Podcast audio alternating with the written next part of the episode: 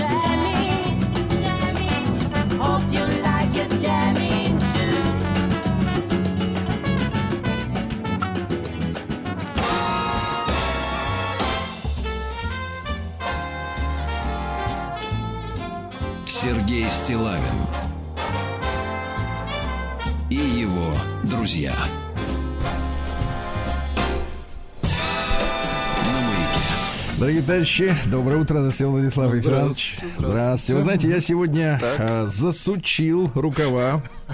Прямо сейчас засучиваю их. Да, вот чтобы работать, не покладая рук. Какой вы Да. дерзкий. Вот, э, я знаю, что вы немножко подмерзли. да? Слушайте, погода отвратительная. Зима, уходи. Давайте скажем громко. Ну, ноль, но это никуда не Да. годится. Ноль. В центре Понимаю, вот Москвы видите, так еще какие топят вещи, как. какие вещи вас заботят. В да. отличие от Германии. Понимаю, да. Топит как не в себя. Да, я понимаю. Слушайте, э, я вот вам сегодня подготовил э, материальчик, хочу вам почитать. Давайте. Любопытный.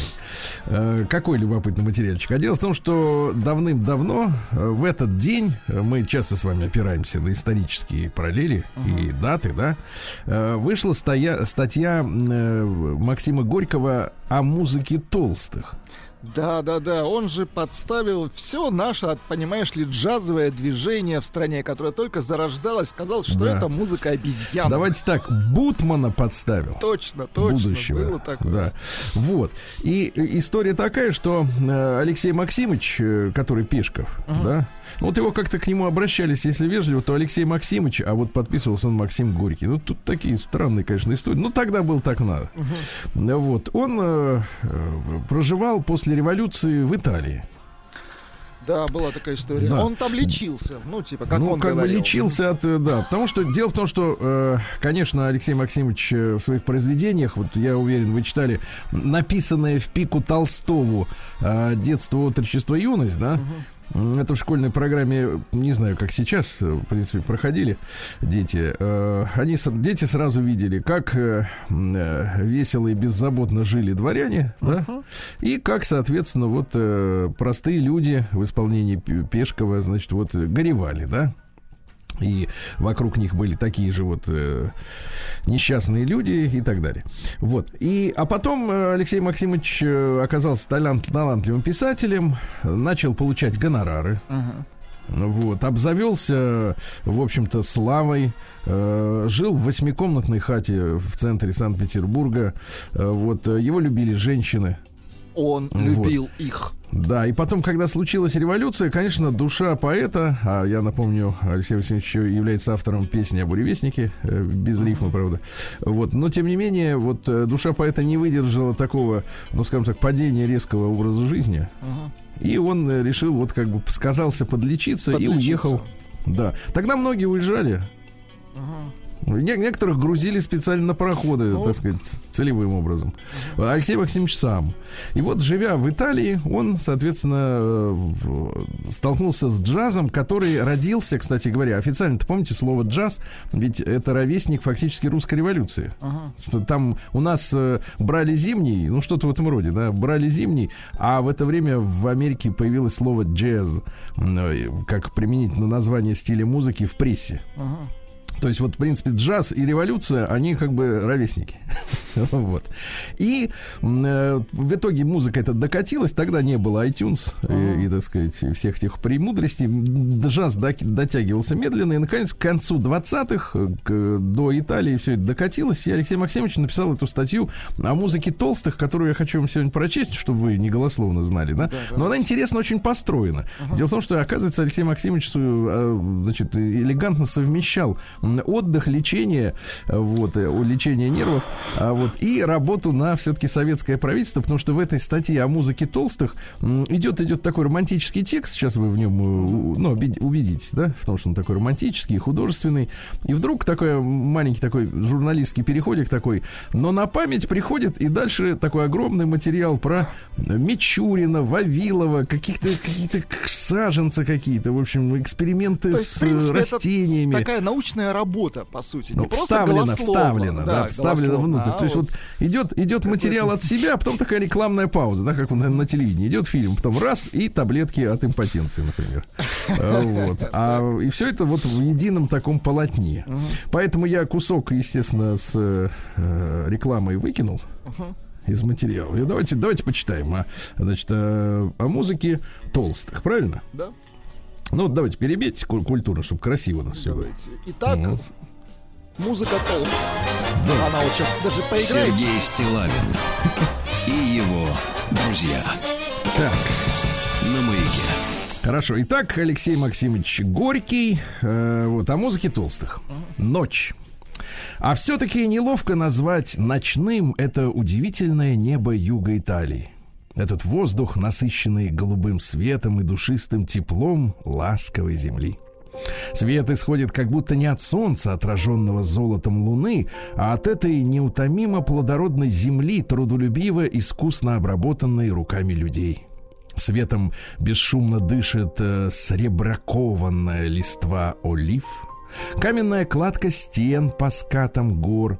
Эти стены предупреждают оползни, образуя по горам плоскости, на которых посеян хлеб, высажены бобы, картофель и капуста, разбиты виноградники и рощи апельсиновых лимонных деревьев. Сколько затрачено здесь упорного умного труда. Оранжевые и желтые плоды тоже светятся сквозь прозрачный серебристый туман, придавая земле странное сходство с небом, цветущим звездами. Можно думать, что земля заботливо украшена работниками ее для великого праздника, что они, отдохнув в эту ночь, завтра с восходом солнца возрадуются и возвеселятся. Совершенно непоколебимая тишина – все на земле так неподвижно, что кажется вырезанным на ней рукой искуснейшего художника, отлитым из бронзы и голубоватого серебра. Совершенство покоя и красоты внушает торжественные мысли о неисчерпаемой силе труда людей, труда, создающего все чудеса в нашем мире, внушает уверенность в том, что эта победоносная сила заставит со временем и землю далекого севера работать на человека 12 месяцев в году, выдрессирует ее, как дрессируют животных радостно и, уж пропустите мне слово, как говорят французы, молитвенно думаешь о великом чудотворце человеке, о прекрасном будущем, которое он готовит детям своим. Ну, дальше идет фрагмент ага. как раз вот э, с Мичуриным и, и ну, другими заливе, товарищами. Заливисто, да, укладывает. Да, угу. и, и затем Горький возвращается все-таки опять в Италию, да, туда, где он физически находится. Тишина этой ночи помогая разуму отдохнуть от разнообразных, хотя и ничтожных огорчений рабочего дня, как бы нашептывает сердцу торжественную музыку всемирного труда великих и маленьких людей, прекрасную песнь новой истории. Песнь, которую начал так смело трудовой народ моей родины. Но вдруг в чуткую тишину начинает сухо стучать какой-то идиотский молоточек.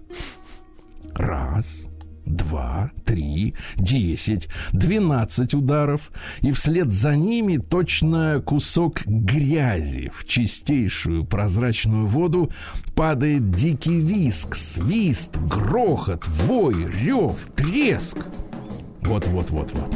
Врываются нечеловеческие голоса, напоминая лошадиное ржание.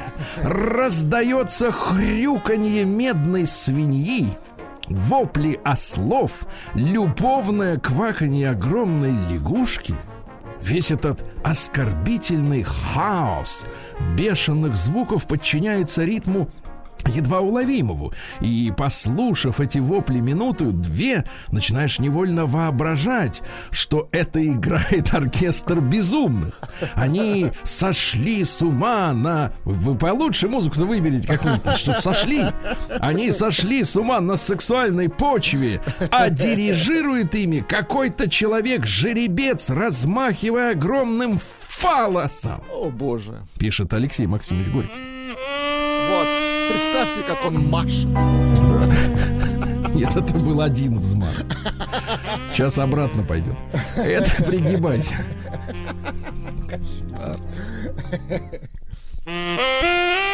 Это радио. Одно из величайших открытий науки, одна из тайн, вырванная ею у притворно-безгласной природы. Это радио в соседнем отеле, утешает мир толстых людей, мир хищников, сообщая им по воздуху новый фокстрот в исполнении оркестра негров. Это музыка для толстых. Под ее ритм во всех великолепных кабаках, в кавычках культурных, стран толстые люди, цинически двигая бедрами, грязнят, стимулируют акт оплодотворения мужчиной женщины. Издревле великие поэты всех народов, всех эпох вдохновенно тратили творческие силы свои на то, чтобы облагородить этот акт, украсить его достойно э, человека, чтобы не равнялся в этом человек с козлом, быком, боровом. Созданы сотни и тысячи прекрасных поэм, воспевающих любовь. Ну, что-нибудь любовное. Это чувство играло роль возбудителя творческих сил мужчины и женщины. Силой любви человек стал существом неизмеримо более социальным, чем самые умные из животных. Поэзия земного, здорового, активного романтизма в отношении полов имела огромное социально-воспитательное значение – Любовь и голод правят миром, сказал Шиллер. В основе культуры любовь, в основе цивилизации голод. Пришел толстый хищник, паразит, живущий чужим трудом, получеловек с лозунгом «После меня хоть потоп». Пришел и жирными ногами топчет все, что создано из самой тонкой нервной ткани великих художников-просветителей трудового народа. Ему, толстому, женщина не нужна как друг и человек. Она для него только забава, если она не такая же хищница, как он сам.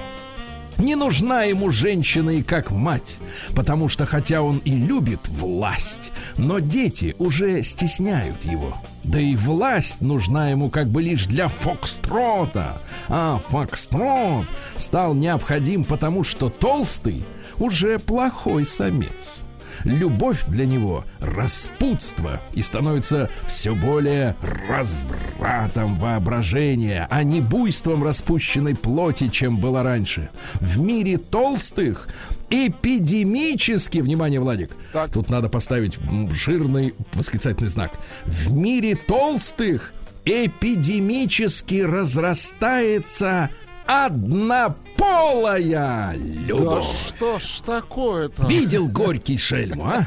Издалека. И в кавычках эволюция, в кавычках, которую переживают толстые, есть вырождение. А? Это эволюция от красоты минуэта и живой страстности вальса к цинизму фокстрота. Он еще тверк не видел. К цинизму фокстрота и судорогам Чарльстона. От, от Моцарта и Бетховена к джаз-банду негров – которые, наверное, тайно смеются, как белые их владыки эволюционируют к дикарям, от которых негры Америки ушли и уходят все дальше. Погибает культура, восклицательный знак. Вопят защитники власти толстых над рабочим миром. Пролетариат грозит погубить культуру. Вопят они и лгут, потому что не могут не видеть, как всемирное стадо толстых людей вытаптывает культуру. Не могут не понимать, что пролетариат — единственная сила, способная спасти культуру и углубить, и расширить ее. А? Нечеловеческий бас ревет английские слова оглушает какая-то дикая труба, напоминая крики обозленного верблюда. Грохочет барабан, верещит скверненькая дудочка, раздирая уши, крякает и гнусаво гудит саксофон. Раскачивая жирные бедра, шаркают и топают тысячи, десятки тысяч жирных ног. Наконец, музыка для толстых разрешается оглушительным грохотом, как будто с небес на землю бросили ящик посуды. Снова светлая тишина, и мысли возвращаются домой, откуда сельский корреспондент Василий Кучерявенко пишет мне. Смотрите. Кучерявенко? Да, Василий Кучерявенко. Раньше в нашем хуторе на 300 дворов была только одна школа, а теперь три. Кооперация, три красных уголка, клуб, изба читальня, библиотека, ячейка партии комсомола, отряд ЮП. Что за ЮП? Вообще, брат, без понятия. Кружки, сельскохозяйственный, э, селькоровский. Имеется своя стенная газета. Выпи... Опять реклама пошла. Ага. Выписывается много журналов, газет, книг. Вечером клуб полон, начиная от седобородых стариков и кончая краснопегими пионерами крестьяне. Ну, включи что-нибудь такое советское, это хорошее. Советское? А у нас, у Конечно, нет советского, извините. Ну, извините. Крестьяне с охотой покупают заем. Даже маленькие ученики. Вот. Да, у нас вот недавно пишет, сейчас э, еще раз, Кучерявенко. Советское у еще нас... хотите? Нашел советское. Давайте. Вот, хорошо. У нас не, недавно умерла 72-летняя старуха, которая еще при жизни говорила. Записалась бы в комсомолке, да только беда, что стара. И почему это все так поздно стало? Так, нас, э, нам объяснили ЮП «Юные пионеры». Возможно. Возможно, Его- да, возможно. возможно. Южный, юный пионер. Юные пионеры, да. А перед смертью говорила, что хоронить ее по-советски со знаменем. Эта бабушка за несколько верст регулярно посещала собрания сельсовета, клуб, читальню и была, как девка была. Недавно американский журнал «Азия» написал про нас насчет этого самого статью с фотографиями. Замечательно курьезная эта смешная бабушка. Разумеется, одна бабушка культуры не делает, пишет Алексей Максимович.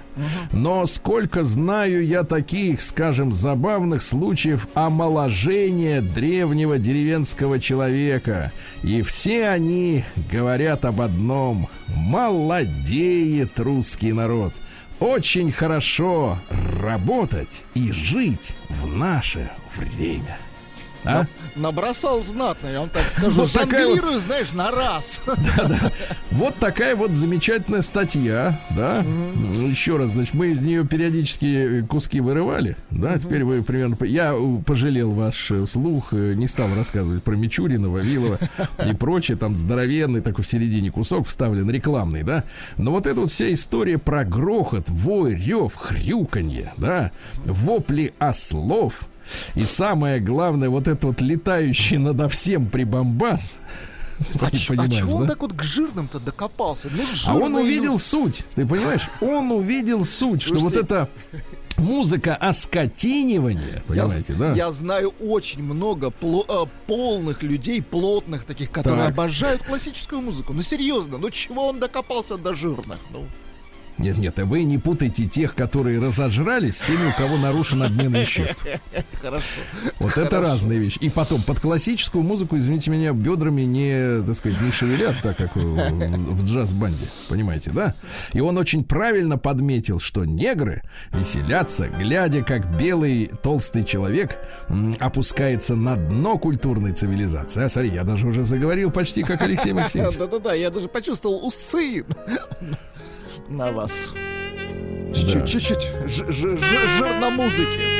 Нет, нет, жирные расползаются по столам в ресторане. По кустам. Да. Сейчас граппы нацедят. Да нет, конечно, дрянь музыка, дрянь. Я полностью с Алексеем Максимовичем согласен. Да-да-да. Вот. Знаешь, писатель все-таки дурного не напишет, я вам так скажу, писатель, он даже усами чувствует. Друзья мои, в этот день, в 1929 году, Василий Иванович Бакалов родился. Это наш э, конструктор-оружейник, почетный гражданин Тулы. Да? Он создал противотанковые комплексы, вооруженные птурсами и птурами. Вы из- помните, вот как вы в- в- из птура-то стреляли? Помню, но смутно. На тренировке. Да, Вы да, же с да. нами были. Мгм. Слушайте, ну вот, это там история такая, что... Очень значит, громкая история. Летит, летит, значит, снаряд, а за ним разматывается шнур. Ну, это вот простые устройства, без всякой там радио и истории, да. Э, И, значит, а ты, соответственно, вот двумя колесиками смотришь в прицел и ведешь цель, так сказать, э, ну, вплоть до того, как туда долетит э, снаряд. Круто, да. Круто придумано, конечно. А какие еще замечательные названия? Лотос, дракон, конкурс, метис. Бастион, кастет, представляешь? И, кстати говоря, снаряд Краснополь. Это вот э, снаряд с этими самыми, с крыльями, который подруливает. Вот, видите, все от бокалов, да.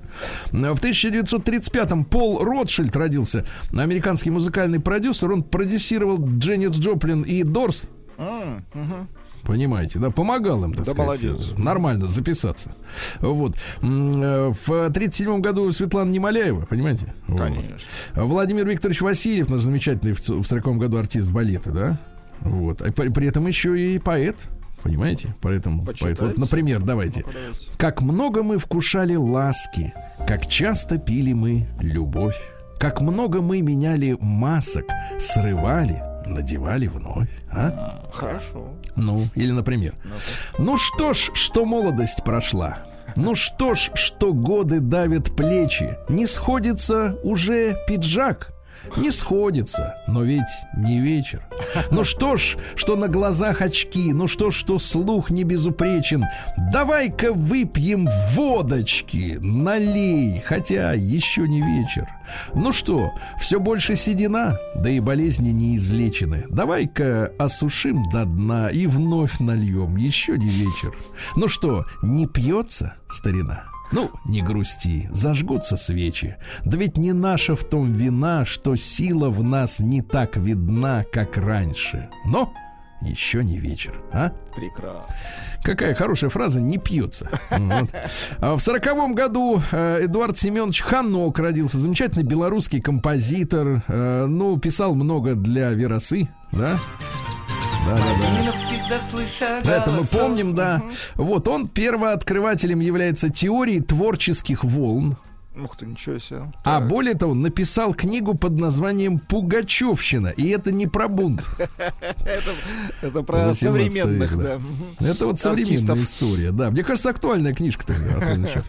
А В сорок первом году состоялся первый полет немецкого самолета Мессершмитт 262, который поз- позднее стал первым в мире серийным реактивным самолетом. Ну, смотрите, реактивная авиация, да. В сорок третьем году американцы провели операцию «Месть».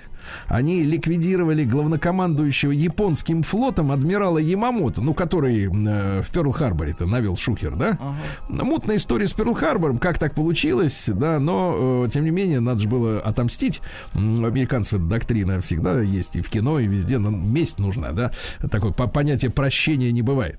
Так вот, э, они перехватили э, радиопереговоры, расшифровали их, и выяснилось, что Ямамото летит поднимать боевой дух э, на один из островов. Ну и, соответственно, американцы на 14 э, самолетах с, с дополнительными баками они были оборудованы, полетели низко-низко над водой, чтобы их никто не засек. Вот, летели там 4 с лишним э, часа.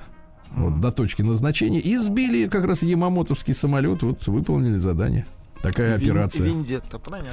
Ну, понятно, да. А в этот день, в 55-м году, Майк Науменко родился, лидер группы «Зоопарк». Вот что про «Зоопарк» можешь сказать, а? Слушайте, я про зоопарк могу сказать следующее. Всё. О- Он, все-таки поэт больше, чем музыкант. Ну, давайте послушаем. тебя до утра Интересно, где ты провела эту ночь Чувствуете, что больше поэт все-таки? Ну-ка, ну-ка, еще раз.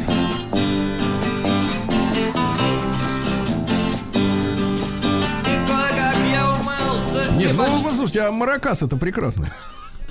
Маракасы случайно записались. Просто вы, вы сейчас в таком, в измененном состоянии находитесь, да, поэтому вам как-то не очень заходит, да, музыка эта. В 56 году начался визит Хрущева в Великобританию, который продолжался, э, так сказать, э, м, 10 Несколько дней. лет. А, Э, Да, а итог был следующий. Вам не нравится коммунизм, а мы не любим капитализм. Остается одно мирное сосуществование. Вот зазвучали эти нотки переговорщицкие. Понимаете, да? А, ну а что? Это сказал Хрущев, но таких слов от а- оппонентов я что-то не слышал. Чтобы они говорили, а мы хотим с вами мирно сосуще- сосуществовать. В 56 году родился знаменитый брат знаменитой сестры Эрик Робертс. А?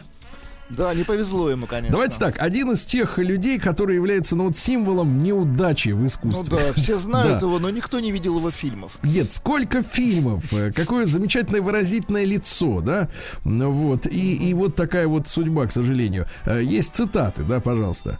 «Я понимаю, что стал тем актером, который уже никогда не станет суперзвездой, но я счастлив работать каждый день». Да молодец, конечно. Грустно, Кто-то грустно. же должен такие роли играть. Ну, Да. Несколько лет назад на фестивале в Сочи я увидел, как один человек мучил медведя, поил его водкой, бил и при этом приглашал сфотографироваться с животным. Я выкупил медведя, и мне обещали, что его назовут Эриком и отправят в ближайший зоопарк. прекрасно. Обещали. А, не видели в Сочи Эрика? Надо Нет, проверить, да. Да, да, да. Когда я третий раз сломал себе нос, то подумал, что вот теперь выгляжу неплохо. Ну, не, Да. не унывающий такой. Да, да, да. В, семи- в 67 году произошел 55 лет назад первый беспосадочный перелет из Москвы Токио. Э, начались регулярные пассажирские да, рейсы. Э, в, в тот же день завершилось строительство искусственного Красноярского моря. Вот, понимаете, говорят, климат, кстати, смягчился, стал таким помягче, поприятнее. Ну, в тех местах. Ты бы в тех еще, местах, еще да. на море, да, вот Да, да, да. выкопать. Вот. Ну и э, в этот же день у нас сегодня уже у нас 18 да, апреля. э, Что произошло? В 84 году Майклу Джексону делать начали пластические операции. Он же, помните, в тот год погорел на рекламе Ну, Пепси. По наклонной пошел. Да, да, да. На ее, мне кажется, наоборот, на взлет. И вот в 85 году родилась э, в Кургане в городе Лена Темникова. Знаете певицу-то? Ну, конечно, давайте послушаем.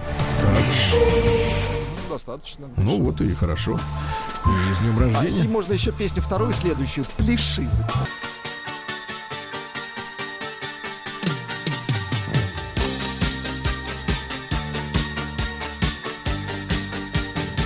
Ho girato tutto il mondo ma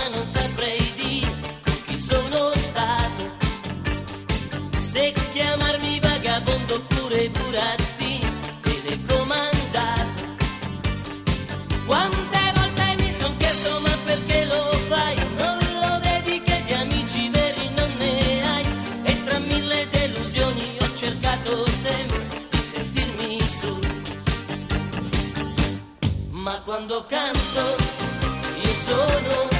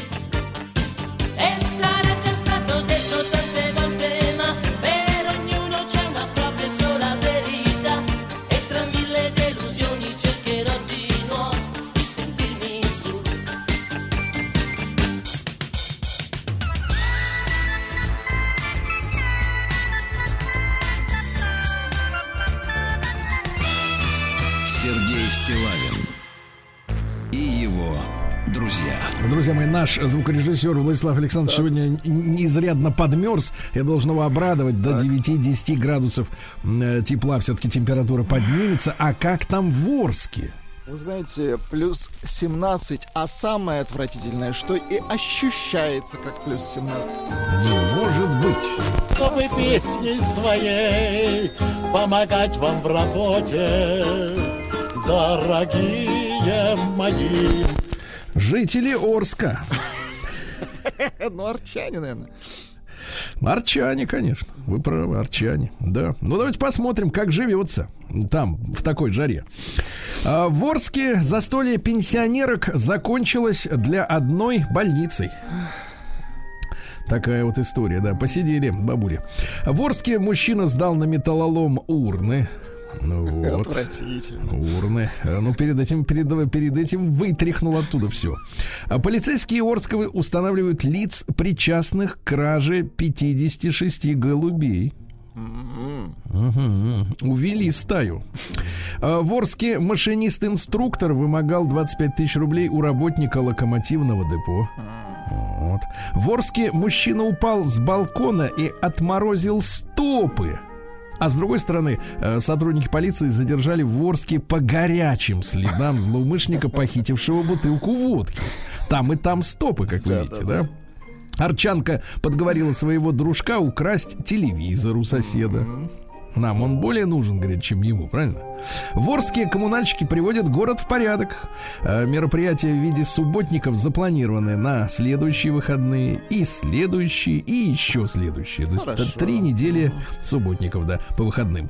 Э, В Орске на затопленном мосту в парке строителей будут купаться счастливые дети. Да, класс. Очень хорошо, да. Полицейские устанавливают обстоятельства хищения у учителя 156 тысяч рублей при продаже кухонного гарнитура.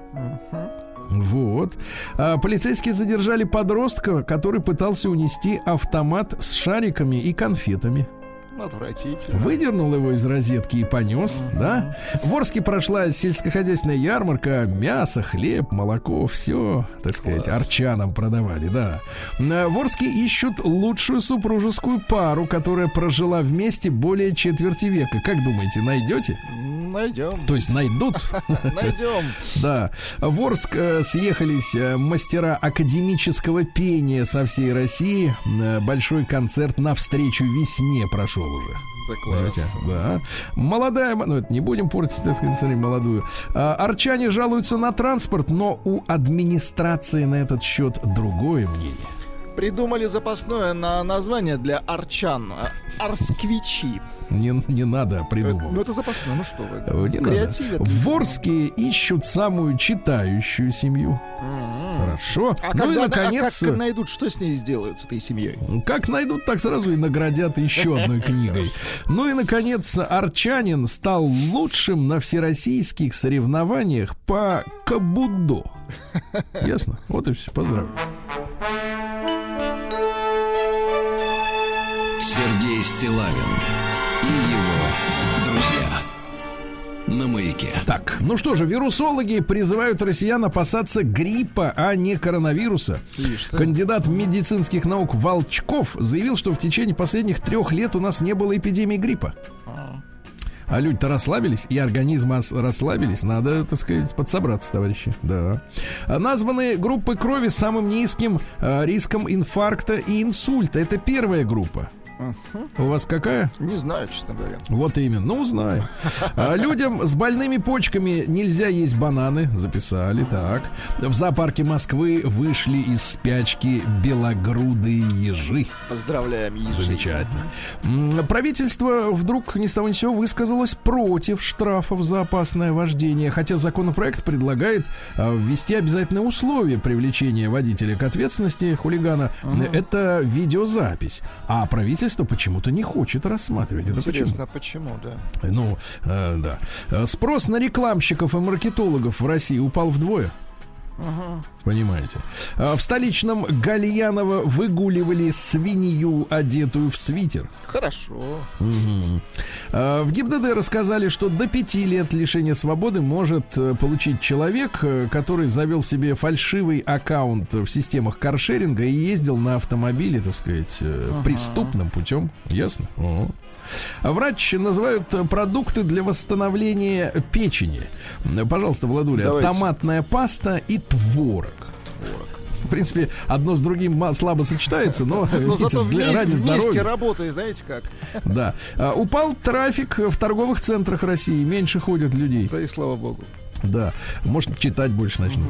А В России женщинам такси обходится дешевле, чем мужчинам. это, Вот с- смотрите. это с каких таких, Да, да, да. понимаешь Вы когда вот, когда вот очередной, значит, на- начнется эта вот э, ди- дискуссия, да, на тему того, что вот неравенства какие-то у нас, э, да, а вы им сразу вот этот факт, э, что женщины, э, средний чек у женщины в такси 260 рублей, а у мужчины 370, Ну да. как так вот выходит, а? Да, кроме того, мужчины-автомобилисты в среднем за один визит на автозаправку тратят тратят э, м, 1370 рублей, а женщины 1200. И а? здесь они экономят, И да? здесь они нас об- объегорили. Ага.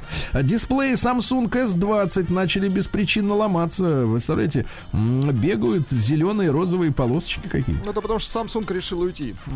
За них не, уг- за, не угнаться за полосочками. Назван продукт, препятствующий повышению давления тыквенное масло. Вот эти, вот, если собрать все советы, как выжить дольше, в принципе, сидеть надо весь день и жрать Да вот нет, мне кажется, вот. можно травануться просто. А, слизь улиток оказалась смертельно опасной для катающихся на них тихоходков. То есть главное не слезать сзади. Да. А Врач развеял миф о влиянии сырых яиц на голос человека. Не помогает, да.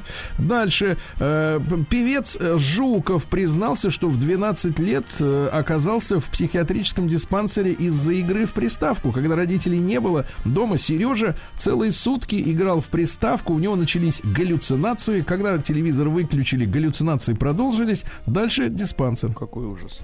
Вот такие истории. В Омске изобрели велосипед с мотором за 100 тысяч рублей. То есть в чем суть изобретения? А кто больше суть изобретения? Кто за большую сумму? Да-да-да. А рос- Российские ученые изобрели особые подушки для строительства домов на неустойчивых грунтах. Хорошо. Хорошо. А в Роспотребнадзоре напомнили, что надо быть очень внимательными к отравлению грибами. Дело в том, что грибной сезон ранней весной открывают сморчки и строчки. Строчки, отлично. Так вот, сморчки-то съедобны, а строчки условно съедобны, товарищ. Осторожнее. Да. В Минэкономразвития сообщили о повышении лимита на беспошлинный ввоз товаров э, в зону ЕАС до 1000 евро. Хорошо. Это хорошо, но не отправляют. Но не отправляют, да.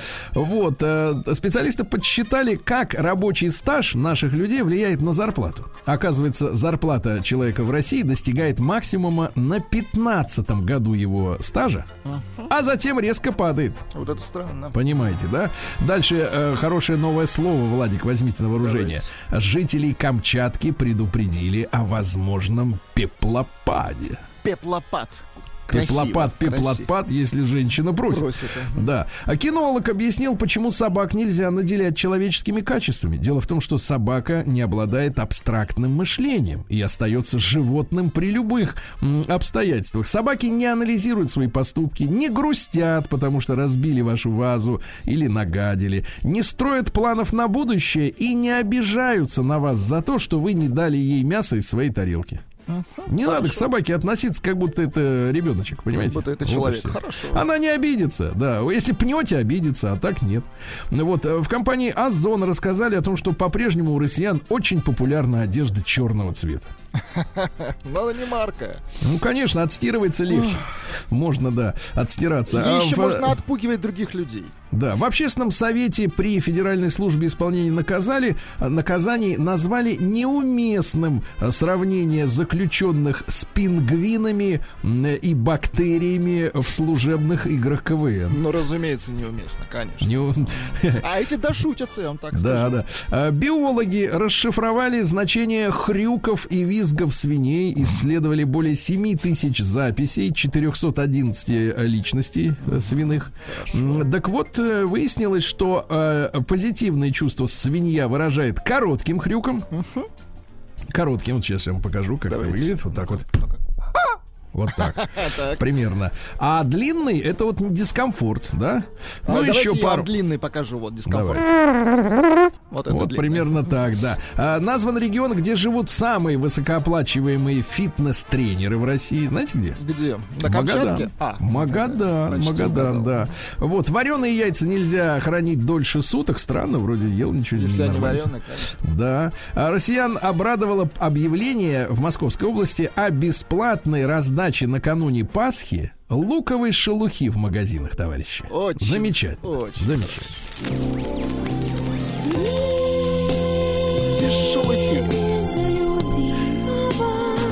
Да. Ну что же у нас у женщин, давайте коротко. Э, наша замечательная балерина рассказала, что не станет ограничивать себя в алкоголе.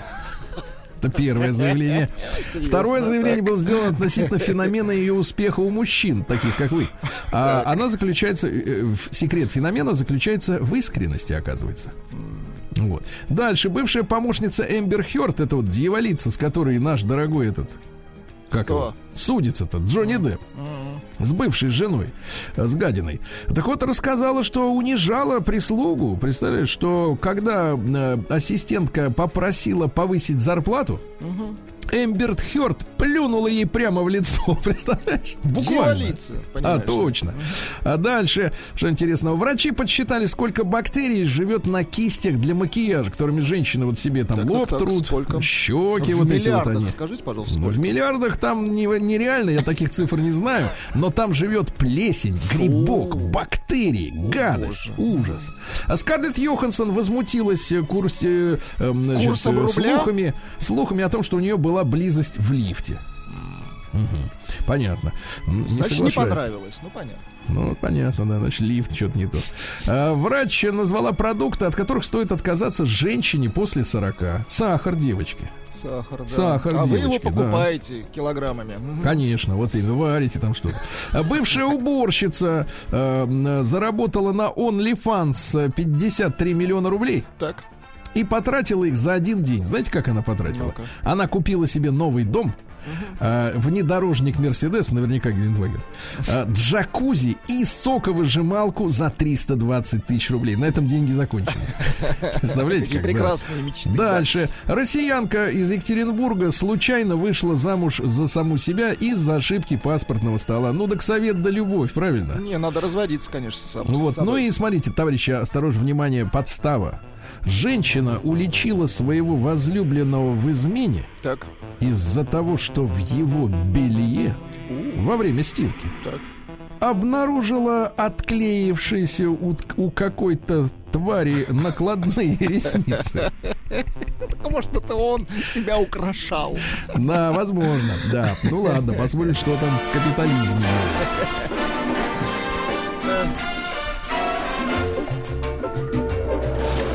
Новости капитализма. Жуть! В Британии 870 сексуальных маньяков избежали наказания из-за того, что извинились. Да ладно. Нормально? Ага. Ненормально. В Индии четверо мужчин, э, сказать, э, Так. оприходовали бенгальского варана. Да. Игровая гарнитура спасла мужчину от шальной пули в голову в Америке. Ну, человек играл, и в это время летела пуля куда-то. По Прекрасно. делам. По делам, да-да-да. А в Индонезии депутат застали за просмотром взрослого контента во время заседания. Понимаю. Да, понимаю. А посещающего пап тюленя в Плимуте э, отправили в реабилитационный центр, чтобы отучить его от людей. Он был очень контактным. Понятно. Да. А в Германии, э, значит, соответственно, кто там у них, э, э, значит, местный чиновник э, задал В гражданам Германии вопрос. Шольц. Чего? Нет, там друг- есть еще Мюллер. Вот э, вопрос задал людям: действительно ли вам по-прежнему необходимо принимать горячий душ 7 раз в неделю? а? Да, конечно, нет. Зачем? Да, ну да. Дальше, э, что интересно, мужчина подал в суд на отель из-за таракана, который вполз его, ему в ухо и не выполз. Да. А Дизайнеры э, говорят, что любой интерьер могут испортить короткие занавески. Занавески должны быть в пол. Длинными.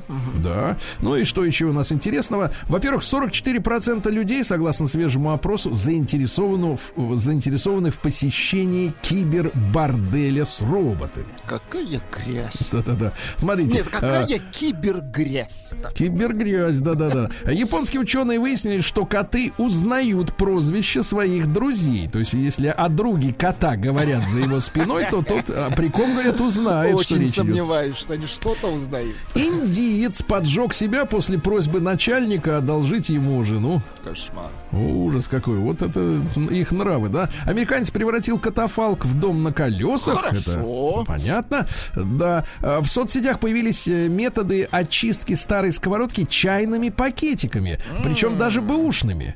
То есть можно залить кипятком, Так. Опустить туда чайный пакетик на 15 минут, и та химоза, которая есть в этих Будет в пакетиках, пакетике все. очистит, нет, очистит вам скоро. Представляете, какая Интересно. история? Ну и, наконец, давайте, о- очевидное и невероятное. Энтузиаст построил из э, этих деталек Лего Так. действующую коробку передач, вы представляете?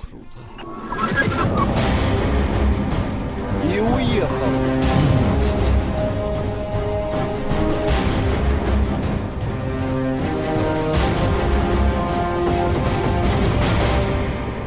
Россия криминальная. Ну, давайте, во-первых, для контраста по- посочувствуем Николасу Кейджу, ну, вот, который попросил воров вернуть его комиксы стоимостью 10 миллионов рублей. Обнесли Кейджа. Он, конечно, в таком барахле стал сниматься. Утащи, утащили комиксы, вы представляете, да? Так жалко. Дальше, ну давайте наши дела. Давайте. Назвавшего арбитра козлом президента клуба РПЛ наказали э, на 150 тысяч рублей штраф и дисквалифицировали до конца сезона условно. Понятно.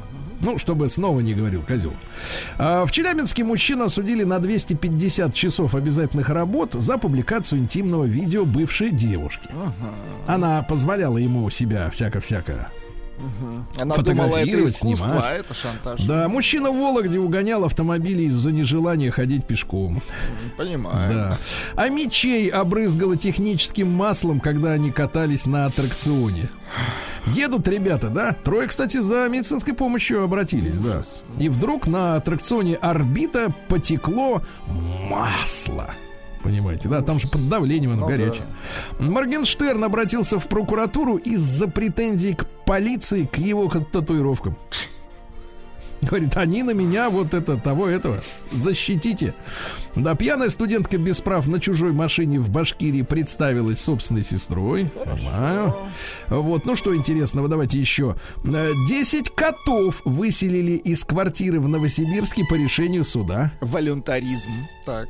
Каждому в морду показали постановление. Так. Каждому коту. Да. Дальше. э, Ну, что интересного. Э, В 18-летняя россиянка в Московской области приревновала жениха к другой женщине, Так. к 32-летней. Вот, и напала с ножиком на нее. О, а психическое. Не психическая, вот, понимаешь ли, вот э, ревность до чего доводит. Точно говорю, да. Хорошая новость. В московском метро спасли упавшую под прибывающий поезд девушку. Молодцы. Замечательно. Му- мужественные люди действительно спрыгнули, спасли. Да, да, спасибо. Ну и, наконец, э, специалисты разбираются, как так вышло, что э, на табло в Красноярске, Так, так, так. ну, электронном этом телевизоре вот эти огромные, да, в городе, которые с рекламной висят, э, появилась надпись «Вечер в хату, Красноярск». Это отвратительно. Нет, нет, нет, специалисты разбираются. Не надо вот так конечно, по-дурацки хохотать. Конечно. Во-первых, это был записанный хохот. Да, отвратительно. Где надо.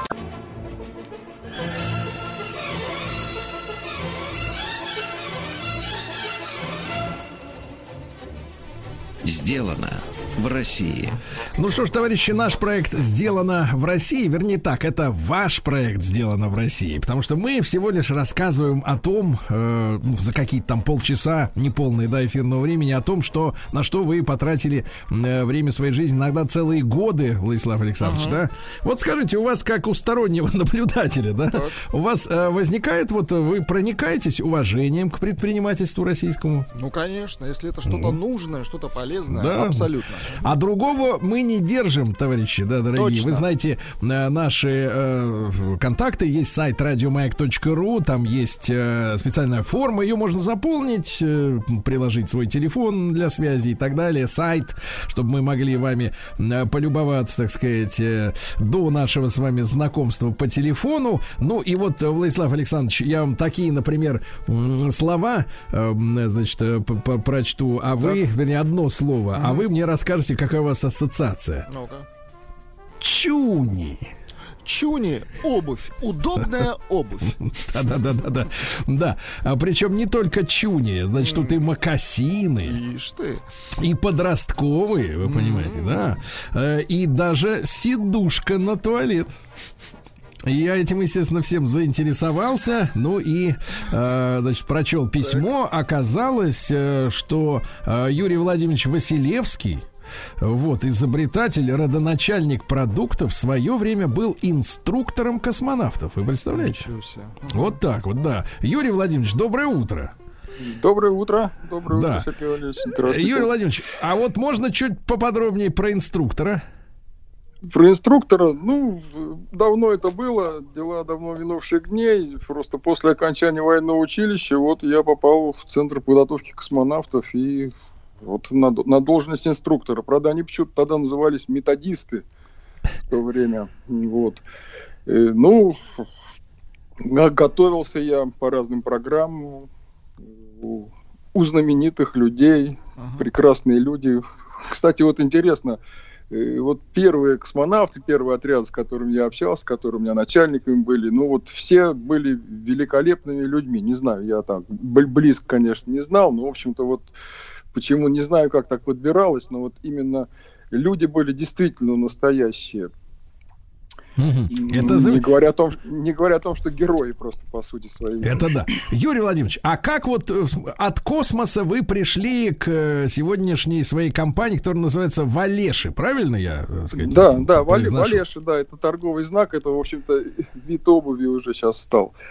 Ну, пути, сами знаете, в жизни разные бывают. Э, Времена были достаточно сложные, пер- переходные, вот. Даже не могу Трудно, трудно, сказать. кстати говоря, Юрий Владимирович, понять, э, когда у нас не было переходных времен. Да, вот, ну, ну, в том, да, в том, в том-то и дело. Ну, там, там особенно были такие времена сложные, сложные, и вот в конце концов э, э, попал я на это, на, на это дело, на э, изобретение, скажем так, обуви, хотя никогда раньше таким не занимался. Так, ну вот смотрите, у нас что есть, так сказать, когда мы думаем об обуви, это же вот э, основной материал какой, из чего это делается? Вот Основной самое? материал это войлок, причем достаточно необычный, по сути дела, материал. Я вот пока не, не начал заниматься этим делом, я даже не представлял, имея вот достаточно там инженерное образование, даже ученую степень, я никак до сих пор не могу понять вот суть, э, суть этого материала. Так, Вол- В общем-то, волшебный, можно сказать, материал. Ну вот смотрите, у нас какие ассоциации? Это валенки, правильно? Так вот есть классическая Валенки, ну, история. и да, классический. Да, я, э, я, д- кстати, друзья мои, скажу вам, с тех пор, как появились, э, э, так сказать, э, прозрачные галоши, Владислав Александрович, Так. вот, э, лучше валенок для там загородной жизни ничего нет. Причем не только в холод, но что самое интересное, и в жару тоже. Вот, вот, вот, вот, в этом-то и, и фокус, Да. в этом-то и секрет войлока. Вот. Вторая ассоциация это, соответственно, по- по- по- почившая в Бозе, ушедшая от нас, так сказать, Икея, которая, значит, славилась своими тапками. Да, тапки, правда, очень быстро изнашиваются. э, Вот по опыту скажу, про- постоянно протирается. Но, наверное, чтобы не изнашивалось, надо в них не ходить. Вот. Да. Вот. Да, там несколько месяцев проходит, и, так сказать, тапки изнашиваются. Но это, видимо, секреты, секретные разработки как раз инженеров Икеи, да, для того, чтобы люди снова по и снова покупали эти свои, их тапки, да. Это, Вот. это да. Да. А, Юрий Владимирович, рынка. ну, смотрите, а э, я заострил внимание там на э, чунях, мне нравится это слово, чуни, да, это такие короткие, условно говоря, войлочные ботиночки, да, с широкой горловиной, э, безо всякой там шнуровки, да, сунул ноги, пошел, правильно я понимаю? Ну да, да. Да. Ну, У нас А еще- основная, основная Да-да. это наша марка это Валеши, вот валенки шитые. Так. Вот это вот и торговый знак, и, в общем-то, и изобретено слово, как составляющее из двух э, слов валенки и шитые, валеши. Ага. Вот это вот ос- основное наше. Так, ну, я напомню нашим слушателям, что просто валенки, да, они как бы вот без швов, да, вот, то есть вот такая вот штука. э, Да, ну, валенки это валяется Кому надо объяснять целое. в России, что это такое, да? Да. Как А целое. как вы, А это как вы, как вы придумали вот эту, э, э, вот эту, этот фасон, скажем так, да, и, и саму технологию, и почему вы решили именно шить из войлока, а не вот что-то так фор- формировать, как это делают э, с валенками, с обычными? Ну, и, история-то простая. В одно время мне приходилось носить валенки, ну, обычные вот э, промышленные, достаточно тяжелые, вот на резине валенки, там резины по полкилограмма на каждом. Они функцию свою з- сбережения тепла выполняют замечательно, а вот с точки зрения комфорта они, мягко скажем, не очень. То есть жесткое, жесткое голенище, тяжелые, круглая подошва, которая для больных ног вообще не подходит, да и для здоровых не очень полезно. И вот и у меня в, в то время э, я занимался после вот ухода из армии э, валенками, продажей, скажем так, валенок. И у меня был войлок под рукой. Ну вот я взял, обвел свою стопу карандашом, пр- представил, что это должно быть, вырезал э, детали, выкроил, ну, ниже плеч есть руки, выше плеч есть голова, поэтому взял да сшил. И, и, а, после того, как одел на ногу, я понял, что вот это вот, э, вот это то, что хотелось иметь. Потому что очень комфортно, очень удобно. Ну и потихоньку вот это началось. Э, Тут Так, же а, а появилась вот подошва, эта э, подошва из чего получается? По- подошва, подошва получается из, э, ну, называется материал Эва. Это, ну, вспененная резина, проще, проще говоря. Он, во-первых, легкий очень материал, потому что там огромный процент это пузырьки воздуха. А во-вторых, он дополнительная термоизоляция, так как, опять же, воздух внутри, то вот стопа еще не, не... Помимо того, что это войлок толстый, хорошо держит тепло, еще и сама подошва тоже дополнительно дает дает теплоизоляцию. То есть, а у вас нога вот в этих валешах с чем соприкасается непосредственно у стопа? Нога соприкасается с войлоком. А под ней уже, так сказать, вот эта вспененная Ну, история, да? Естественно, да, вспененная история, она снизу, это подошва наружу. Так. Так, а вот вы говорили, что, так сказать, с ногами уже не самыми молодыми, как у нас с Владиславом Александровичем, да? А, так сказать, вот в тех э, классических обрезиненных снизу валенках не очень. А как здесь вот происходит вот, э, вот ношение, да? Э, А эта штука, вот Валеша, она пр- приобретает форму ноги в итоге, в конце концов, Вот, да? вот, после это носки? одно из, од- одно из фантастических свойств э, войлока, что он в процессе носки, причем достаточно быстро. Это не там не месяцы носить надо, это вот э, несколько дней буквально. И войлок, э, где, где нужно, он растягивается, где не нужно, он э, садится, усаживается, и получается, ну, вот как гипс. По, по ноге становится, становится точно по ноге. Ни, ни зазоров лишних нету, ни напряжений нету. Вот это вот одно из этих вот свойств войлока. Про второе я, если хотите, тоже расскажу. Конечно, давайте про второе. Второе вот э, замечательное свойство войлока, что войлок он дышит. Все знают, что это не сплошная вещь, это не резина. Воздух свободно проходит через этот войлок. Казалось бы, если воздух проходит э, через войлок туда и сюда, то тепло может выходить, а, например, хо- холод может заходить внутрь, раз идет Так. обмен воздухом. Но э, почему-то этого не происходит. То есть э, проход воздуха туда-сюда он осуществляется, а тепло, э, тепло наружу из обуви не, не выходит. Вот, это какая-то э, мистика получается. э, э, Это мистика, я вот говорю, что я Это трюк. Понять этого не могу и, в общем-то, нигде не видел исследований вот в этой области, не попадалось мне, чтобы это кто-то мне объяснил, как это происходит. Мгм. Так, э, Юрий Владимирович, а вот э, вижу у вас на сайте valеши.ру в каталоге такую штуку, как Валеши на липе. Это вот как это? Ну, это липа, это такое сленговое выражение, это просто крепление, это липучка на, на липучке. То есть А. первые наши валеши были просто как валенки. Вот то, что вы сказали в начале, сунул ноги и потопал. Вот. э. А здесь уже, чтобы, ну, во-первых, для э, людей, которые занимаются более активным, не, не просто шаркать там по дорожке, а за- заниматься каким-то более активным э, жизнью, вот необходимо, чтобы голенище более плотно. э, Ну, а вы вот, вот смотрите, вы в какой ситуации эти, эти, эту, этот вид обуви видите уместным? Потому что, нет, дачная жизнь не, не вопрос вообще, в принципе, да, или, например, в квартире, вот особенно, кстати, если бы сейчас не проблемы с экспортными поставками, можно было бы, в принципе, от- отправлять немцам, которые теперь моются редко, да и, в принципе, температуру в, в жилищах снижают, да, и, в принципе, для экономии расхода газа очень полезная, кстати говоря, штука, да, сверху ватничек, на ногах валеши, и уже не так и холодно. Вот, но тем не менее, вот в каких, да, в каких обстоятельствах вы их видите, кроме вот э, такой сельской жизни? Вы знаете, когда я их придумал, я вот имел в виду первое вот это чисто функциональное назначение вальных, то есть э, сохранение тепла в каких-то Да. условиях э, зимы и так далее. Э, Вот.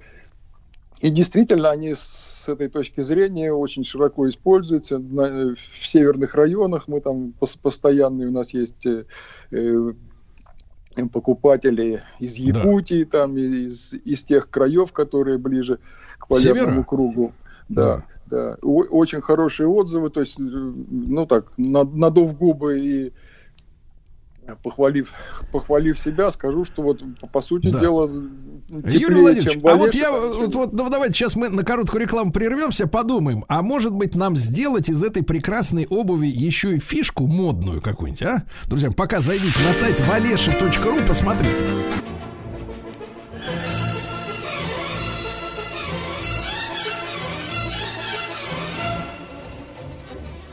Сделано в России. Друзья мои, ну я смотрю, замер чуть-чуть наш э, звукорежиссер Владислав Александрович на сайте, видимо, valesha.ru присматривает себе чуни. Классный сайт. Да, да, да. Вот, и с нами э, Юрий Владимирович, э, да, э, вот мы сегодня говорим об этой марке. Э, Юрий Владимирович Василевский, э, вот такой большой путь э, от, э, от космонавтики до, соответственно, вот такого собственного бренда обуви. Э, Юрий Владимирович, вот не, у, Да. сказать, не уменьшается у меня такое, такое ощущение. Вот смотрите, то, что вы делаете, да, это фактически, ну, давайте, с нами нет, к сожалению, самого главного нашего брендоведа Рустама Ивановича, да, как всегда занят, с высунутым языком бегает по делам. Очень жаль. Но он бы нас, он бы нас обязательно проконсультировал, потому что вот у меня ощущение складывается, что вот у вас уже и производство, правильно, налаженное. Да, да, небольшое. И технология, да, и технология, и ассортиментный ряд, там у вас 16 позиций, да, как минимум, разных совершенно. Вот. И э, эта, эта штука может, она обладает национальным колоритом, э, качеством, да, э, у- уникальными свойствами. Вот мне кажется, вот не хватает какого-то маленького именно маркетологически рекламного какого-то э, движения, телодвижения, да, чтобы сделать эти вещи реально модными. Потому что мы же все знаем, вот есть уги, да, одно Ну вот одно время даже называли. И Да, народные. называли Валеши называли э, российскими угами. их. Вот, Да, да, но такая- тут, да, но история-то в другом, правильно? История-то в другом. И вот э, нужен какой-то дизайнерский, мне кажется, э, именно э, ка- такая ка- коллаба, как ее называют, нехорошее слово, но тем не менее, да, с какой-то Я вот... даже не э, знаю с- такого. да, да, да, с какой-то дизайнерской мыслью, чтобы вот э, действительно вот нужен какой-то выстрел, да, такой легкий щелчок, толчок, не знаю, может быть, э, как это иногда происходит, э, когда используется, например, кинематограф, чтобы раскрутить какое-то явление, да, например, она появляется, Ну, масштабируется, да, и с чем-то ассоциируется, с чем-то очень таким э, фирменным, потому что вот э, что касается самих вот этих э, там ботиночек, да, которые вы делаете, они действительно, они узнаваемы, э, они функциональны крайне, они экологичные, ну, то есть все составляющие успеха есть, а, Владислав Александрович, что скажешь, дорогой? Да класс, скажу. Вот, это, конечно, всеобъемлющее, да. Ёмко. Да-да-да, ну у нас э, такой лаконичный мужчина, да. А, э, Юрий Владимирович, а что касается э, самого войлока, вы его где берете-то? Ну, есть производители у нас в России войлока. Вот в Татарстане самое крупное предприятие, где я и начинал изготавливать. Еще дореволюционное. Мгм. А войлок вот это-. А вот это подошва из в- вспененного, так сказать, вот этого полимера какого-то. Ну, подошва это тоже в Российской Федерации производится на предприятиях. Мгм. То есть То есть, Понимаю. скажем так, российское тоже. Да-да-да.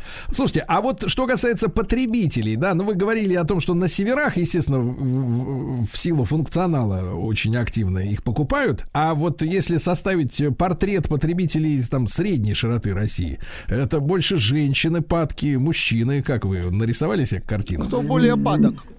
Да и вы знаете, вот судя по тому, что мы продаем, мы не, не знаем, кто и как носит, в общем-то, за исключением некоторых отзывов, которые приходят.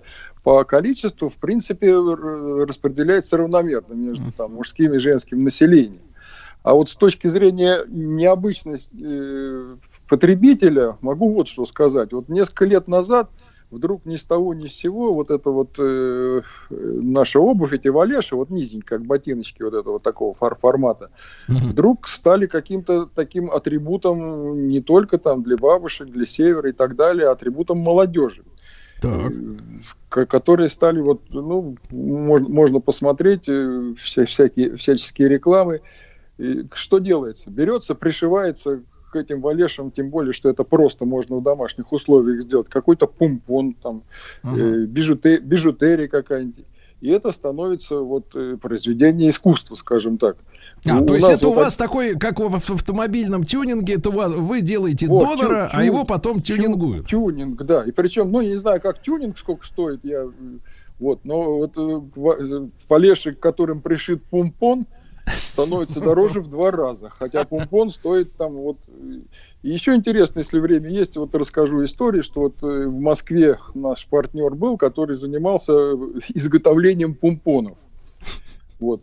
Он производил, ну, какое-то там количество помпонов. После того, как вот э, с Валешами эта история случилась, у него в разы увеличилось производство этих, Ага. эти- этих помпонов. Послушайте, Юрий Владимирович, а и вот не подумать ли вам действительно о такой схеме, да, опять же вспоминаю, да, что, например, у крупных производителей кроссовок, ну вот монстров, да, есть, например, э, кастомайзинг, так сказать, так называемый, да, когда ты можешь э, заказать, естественно, за другую совершенно цену, чем серийные, да, обувь, ну, например, да, цвет подошвы определенный, э, раскраска определенная, значок определенный, да, почему бы вам не создать, так сказать, тюнинг ателье у себя, чтобы люди, например, из возможных вариантов выбирали, или, например, свой какой-то узор при, присылали, а вы уже, так сказать, чтобы не, не делиться прибылью такой баснословной, которую вот эти вот тюнингаторы к себе присваивают, а? Нет, мы, мы этим занимаемся, активно занимаемся, причем не просто по отдельным заказам. Там есть э, предприятия, которые э, ре- рекламную себе продукцию э, берут в Олеши, э, заказывают на них какой-то свой знак, э, логотип, Обвес. лейбл, обвес, там еще что-то такое, и вот используют это в своих рекламных целях, рекламируя свою продукцию, которая, в общем-то, не, и Да. отношения к обуви даже и не имеет. Да.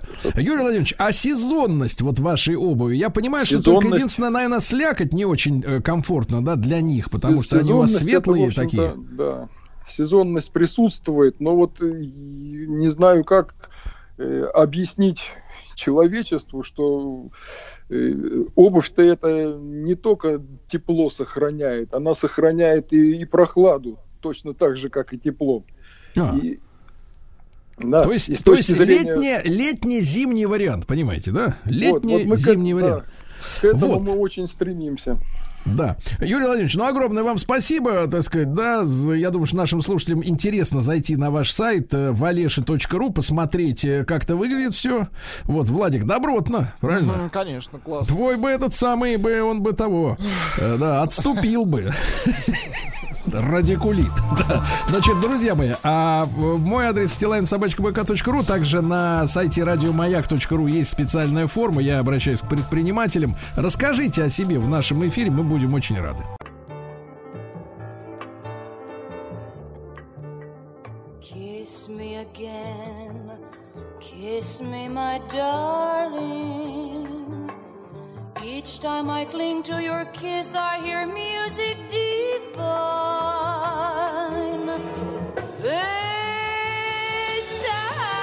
mucho.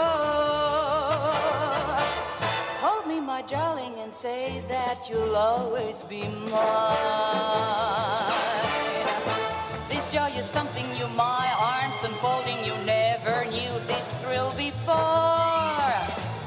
never thought I'd be holding you close to me, whispering it's you I adore. Dearest one, if you should leave me, each little dream would take wing and my life would be through.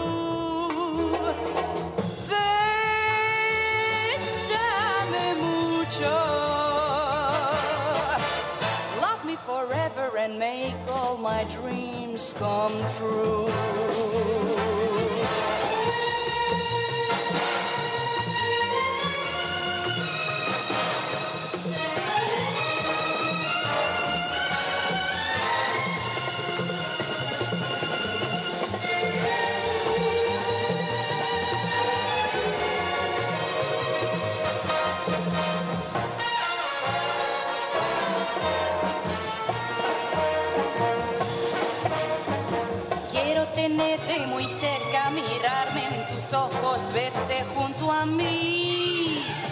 Que tal vez mañana yo ya estaré lejos, muy lejos de ti.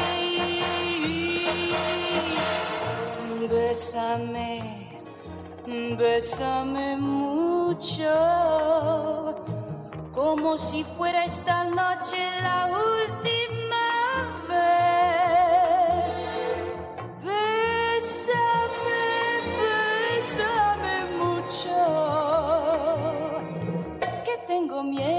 perderte, perderte amor.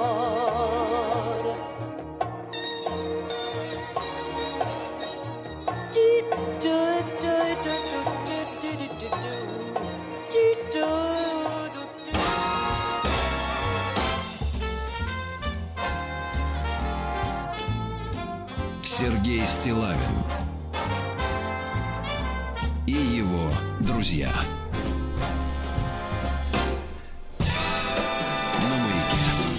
Друзья мои дорогие, да, доброе утро. Вам хорошее начало, хорошего начала трудовой недели. Вы знаете, что мы с Владиславом Александровичем э, очень далеки от спорта. Вот. Э, Дело, дело, дело в том, что мы исповедуем следующий принцип. Большое видится на расстоянии. Чем дальше ты, тем заметнее. Значит, да. Но я, как мужчина, так сказать, э, элегантный, с уважением отношусь э, к э, героям спорта, прежде Да вы всего. что? Да, да, да. Вот и вам, Егор, спасибо. Но вы не герой спорта, вы герой новостной ленты, да. И э, с уважением отношусь, да, к моим коллегам, в том числе, э, да, и к Егору. Но сегодняшнюю дату, э, которая в календаре э, пламенеет э, красным цветом, я обойти стороной, естественно, не мог, несмотря на то, что, конечно, все мои э, душевные симпатии на стороне шахмат и рыбалки. Но, тем не менее, друзья мои, по одной из версий, я вот на этом и хочу заострить ваше внимание, э, сегодня мы отмечаем столетний юбилей футбольного клуба «Спартак». Поздравляем. Так, да, и, но вот я заострю ваше внимание по одной из версий, потому что есть люди, которые не согласны с этой датой, вы понимаете, какая история. Правильно И- делают. и- и я сегодня решил обратиться, э, так сказать, за помощью и не только к Александру Львовичу Львову, легенде пресс-службы «Спартака», многократному чемпиону России по футболу, который 4 года э, служил пресс-атташе сборной России. Э, Александр Львович, доброе утро. Да. Доброе утро, Сергей Валерьевич. Да, Александр Львович, ну вот представляете, с утра пораньше открываю новости, а там э, наш, так сказать, коллега Дмитрий Губерниев говорит, а я, говорит, вот не признаю, что сегодня сто лет Спартаку. Это как понимать? Ну, я, я так понимаю, что э, не признают эту дату только те, кто не попал в премиальную ведомость. Вот. Поэтому ну, она же не резиновая. Вот. Поэтому Дима, хотя Дима человек и не бедный, вот, но все равно, все равно прямота и, и откровение в наше время, это все равно, что положить в биатлоне все пули в одну мишень. Александр Львович, ну а немножко тогда об истории клуба, потому что разные же названия были, да, у команды, они со временем, так сказать, менялись. Вот, вот сегодняшняя дата, 18 апреля э, д- 1922 года, это она, она о чем? Сергей, ну честно говоря, я не готов такие во- вопросы вы задаете, как на Лубянке в 36-м. Честно, Ну, откуда я знаю? Какого Хорошо, хорошо, включаю заднюю, отползаю. Помягче, помягче, да. Отползаю в ангар, все. Сейчас такие времена, э, что э, если есть деньги, на любую дату можно нарисовать. Если Леонид. Арнольдович, Леонид Арнольдович, который платит, вы знаете, Федун такой есть? Ну, конечно. Вот, и супруга Зарема очаровательная, вот, дай бог Да. здоровья. Вот, если они решили, что, э, значит, вот эта дата, значит, эта дата. Я там не работаю, и видит бог, и не особо туда теперь и рвусь. Вот, но раз сказали, значит, партия сказала, и вперед, и все. Так, Александр Львович, понимаю вашу позицию, понимаю. Александр Львович, ну тогда давайте зайдем с другой стороны, раз вот здесь мы наметили, наметили противотанковые ежи уже вот выросли как бы из глины. Давайте с другой стороны. Вот на э, прошлой неделе и на позапрошлой неделе как-то вот смотрю, появляются сообщения в СМИ о том, что с разных сторон, они идут из Госдумы, там из других, э, так сказать, структур, от бывших спортсменов, ну, я считаю, бывших не Да. Бывает, да, вот, о том, что в нашей стране, так сказать, э, э, корневой спорт это хоккей. А вот э, футбол это вот, так сказать, наговоры сплошные. Да, и что, мол, типа вот в футбол, в хоккее у нас есть действительно звезды, есть э, героические сражения, то есть есть подвиги самые настоящие, а футбол этим не блещет, поэтому Россия не футбольная страна. Вы вот в этой дискуссии э, в каком окопе? Ну, Я в каком, я всю жизнь кормлюсь от футбола и, как говорится, ну, в каком я могу быть окопе. Хотя у меня в хоккее полно друзей, если вы про Госдуму говорите, то наверняка про хоккей там мог только хорошие слова сказать мой друг Слава Фетисов. Вот. А потом, ну, каждый считает, э, как, как считает. Выиграем в хоккее, значит, хоккей. А проиграем, а провалитесь вы и так далее. Это обычная же история. Я не знаю, как на, на маяке вы по этой части. Вот. Да, то же самое. Кто как считает, я бы так. Футбол это как бы проще простого. Хоккей это надо арендовать, лед, там клюшки, все это дорого. А футбол набил э, мячик э, газетами и погнал его по...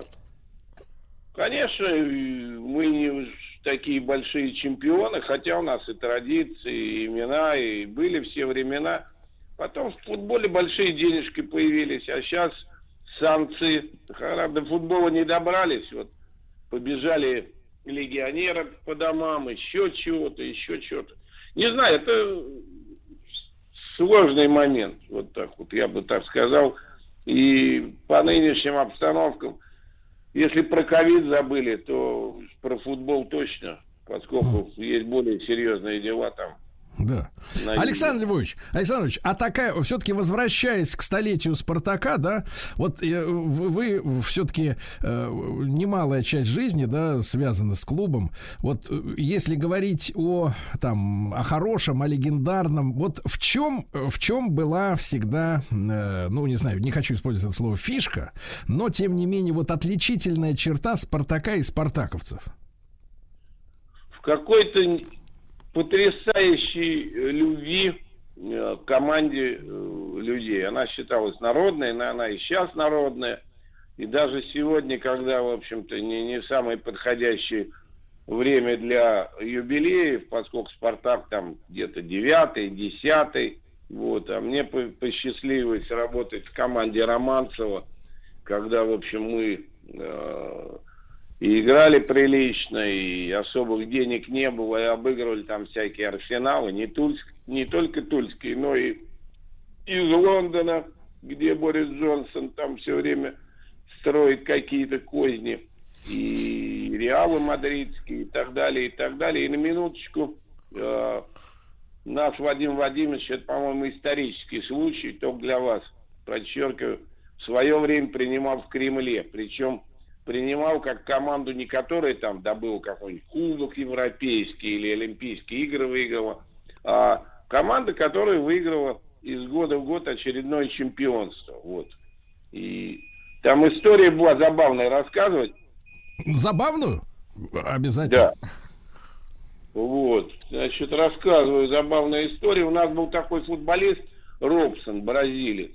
Ну, Романцев не очень любил легионеров, но этот понравился. И вот мы туда все пришли, нас, значит, завели в комнату, говорят, значит, сейчас войдет президент э, в зал такой, где он принимал всегда делегации.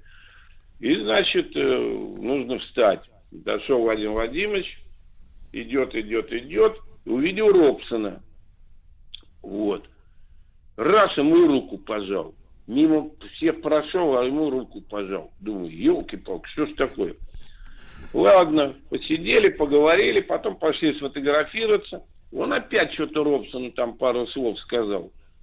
А у нас ребята шушники были такие веселые. Илюха Цимбаларь висит. И говорят, Робик, а что ты там президентом-то о чем говорил? Он говорит, да вот там я не понял, что-то там по-русски говорил, но не очень. Похуже, чем Владимир Владимирович. Это Робсон. Значит, ну, потом ему говорят, а мы узнали, у помощника спросили, Робсону говорят. Путин спросил, вот этот парень-то, может он в Пеле ресторан откроет в Кремле? Тот говорит, ух, елки он мечтал, что Робсон ресторан открыть в Москве. Ты говорит, давай, давай. А как, говорит, я с Путиным свяжусь? Он говорит, твой телефон спросил на базу в Тарасовку будет звонить. И потом, говорит, тот так поверил, Робсон, что приезжал в Тарасовку первым делом дежурным бежал. Мне не звонили из Кремля. А кто? Путин. Ну, народ падал, конечно. Месяца два посмеялись. А потом, когда он уезжал в Японию играть, спросил, сказал э, там нашим девушкам дежурным на базе, девочки, вы там узнаете, если будет звонить Владимир Владимирович, вы ему мой телефон там в японский дайте. Вот такая история. Ну, сама по себе очень э, памятная, потому что, чтобы президент принял просто такую команду, которая играет в футбол и радует народ, ну, это говорит о многом.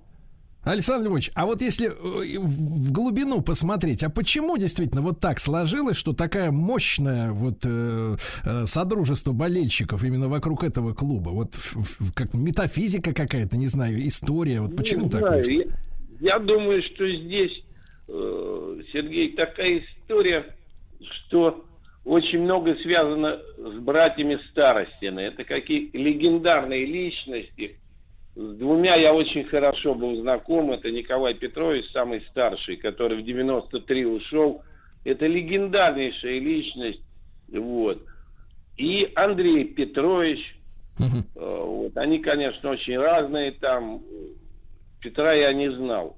И вот они трое, согласно истории, легенде, решились как-то вот создать футбольный клуб. Ну, тогда не было слова футбольный клуб. Играли команда, пищевик была, еще что-то, еще что-то. Я не очень хорошо знаю эту историю, к стыду своему. Но и вот э, как-то вот это все очень пошло в народ. Народ пошло, и народ вроде как приобщился. Раньше же вообще везде и всюду играли. Во дворах играли там. И как бы это действительно был народный вид спорта. И Спартак как-то вот считался вот такой народной командой, потому что все по-простому. Э, ЦДК, ЦДК, это нынешняя ЦСКА, это значит э, армия, там, Динамо, это значит там разные органы, вот.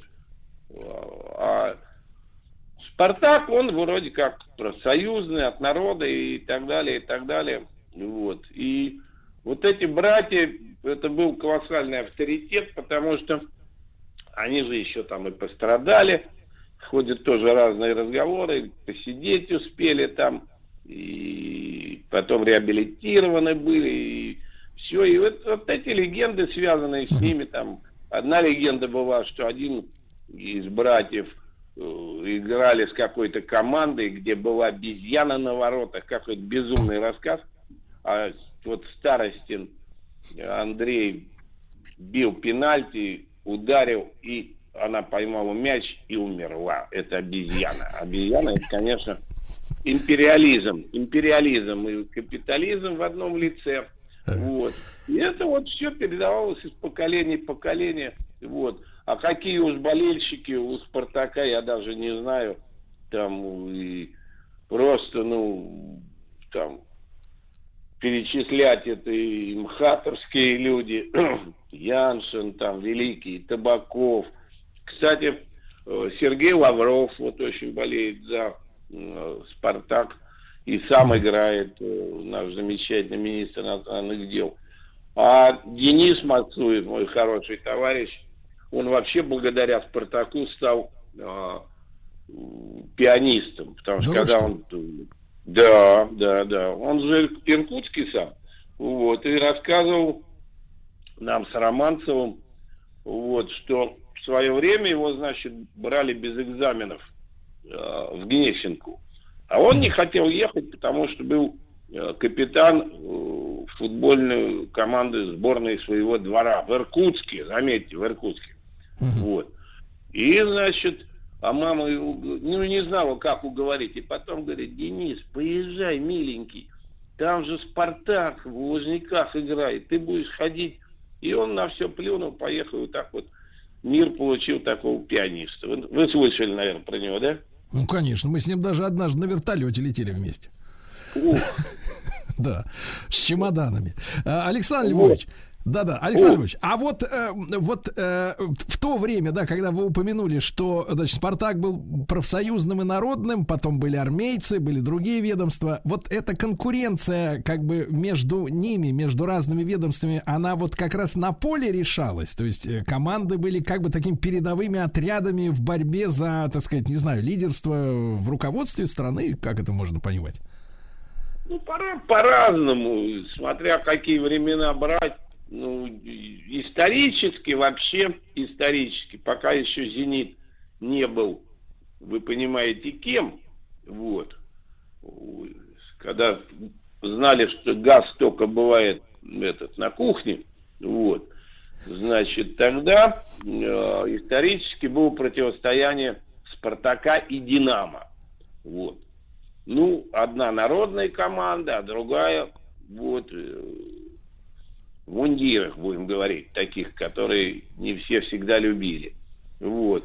Ну, а там, значит, и Берия, и что там, и так далее, и так далее. Вот. Но э, трудно сказать, потому что у всех были свои болельщики, и считалось, что Спартак более народный, значит, массовый, а это менее. Но это не мешало, потому что футбол в ту пору, если вы вот хронику как-нибудь посмотрите, иногда показывают, что битком ходил народ на футбол еще, особенно после войны. И, ну, это был праздник души такой, в общем. Это как сейчас на Пугачева сходить в Израиле. Поэтому, м, ну и играли. Александр, Александр. Львович, нет, Александр Львович, это я прекрасно понимаю. Я как-то разбирал дедушкины архивы, который был страстным болельщиком, и э, от него остался целый чемодан с билетами на футбольные матчи. То есть люди ходили вот прямо вот на, на каждую встречу, на каждую, на каждую программу вот эти за годы, за годы, реально целый чемодан вот этих билетов, я это прекрасно понимаю. Вот э, если с точки зрения атмосферы, да, именно вот ощущения, Александр Львович, что это было э, тогда вот действительно футбольный матч, на который вот люди шли пешком сами лично, вот не в Сергей, спортбар. Извините, извините, перебью. А билеты-то использованные были? Конечно. Не проданные с рук? Нет, нет, нет, конечно, все, все, каждый по одному, да, на матч, да. Я вам хочу сказать, что я застал те сладкие времена, когда на стадионе «Динамо» можно было спокойно под любой трибуной э, выпить соточку водки, вот, выпить кружку пива, значит, съесть бутерброд с килькой, вот я запомнил, килька и кусочек, половинка яйца, вот. И такой бутерброд, вот почему-то мне это запомнилось, и, честно говоря, не было никаких этих дружинников на трибунах. Люди сидели, курили, вот. Мата особенно никакого не было. Если только на радостях. На радио нельзя, да, повторять? Не надо. Не стоит. Да. ну, вы поняли, значит, Да. их и так далее, и так далее. Вот, это был свой театр. Это был свой театр, вот Шостакович там ходил, и, и прочие люди. Это был своего рода спектакль, это праздник души, ну, я не знаю, это отдушина была, это был совсем другой мир. Другой мир, в котором люди уходили в себя и освобождались от всех, а, значит, своих проблем, которых хватало. Вот. И Спартак в этом отношении всегда славился какой-то особой игрой. И, может быть, ну, как сказать, ну, романтика была такая вот, и герои там были, там, вратарь Акимов там, или нападающий Симонян, вот, все с какой-то историей такой романтической там. Ну, в общем, все это, все это было, ну, совсем не так, как сейчас. Эх, Александр Львович, ну я вас э, благодарю э, сердечно за, э, за эти минуты, которые мы вместе пробыли в вашей компании. Вот. А Александр Львович Львов, э, легенда пресс-службы Спартака, многократный чемпион России по футболу. Четыре года Александр Львович проработал пресс-атташе сборной России по футболу. Ну и Спартак, всех спартаковцев э, с юбилеем, товарищи.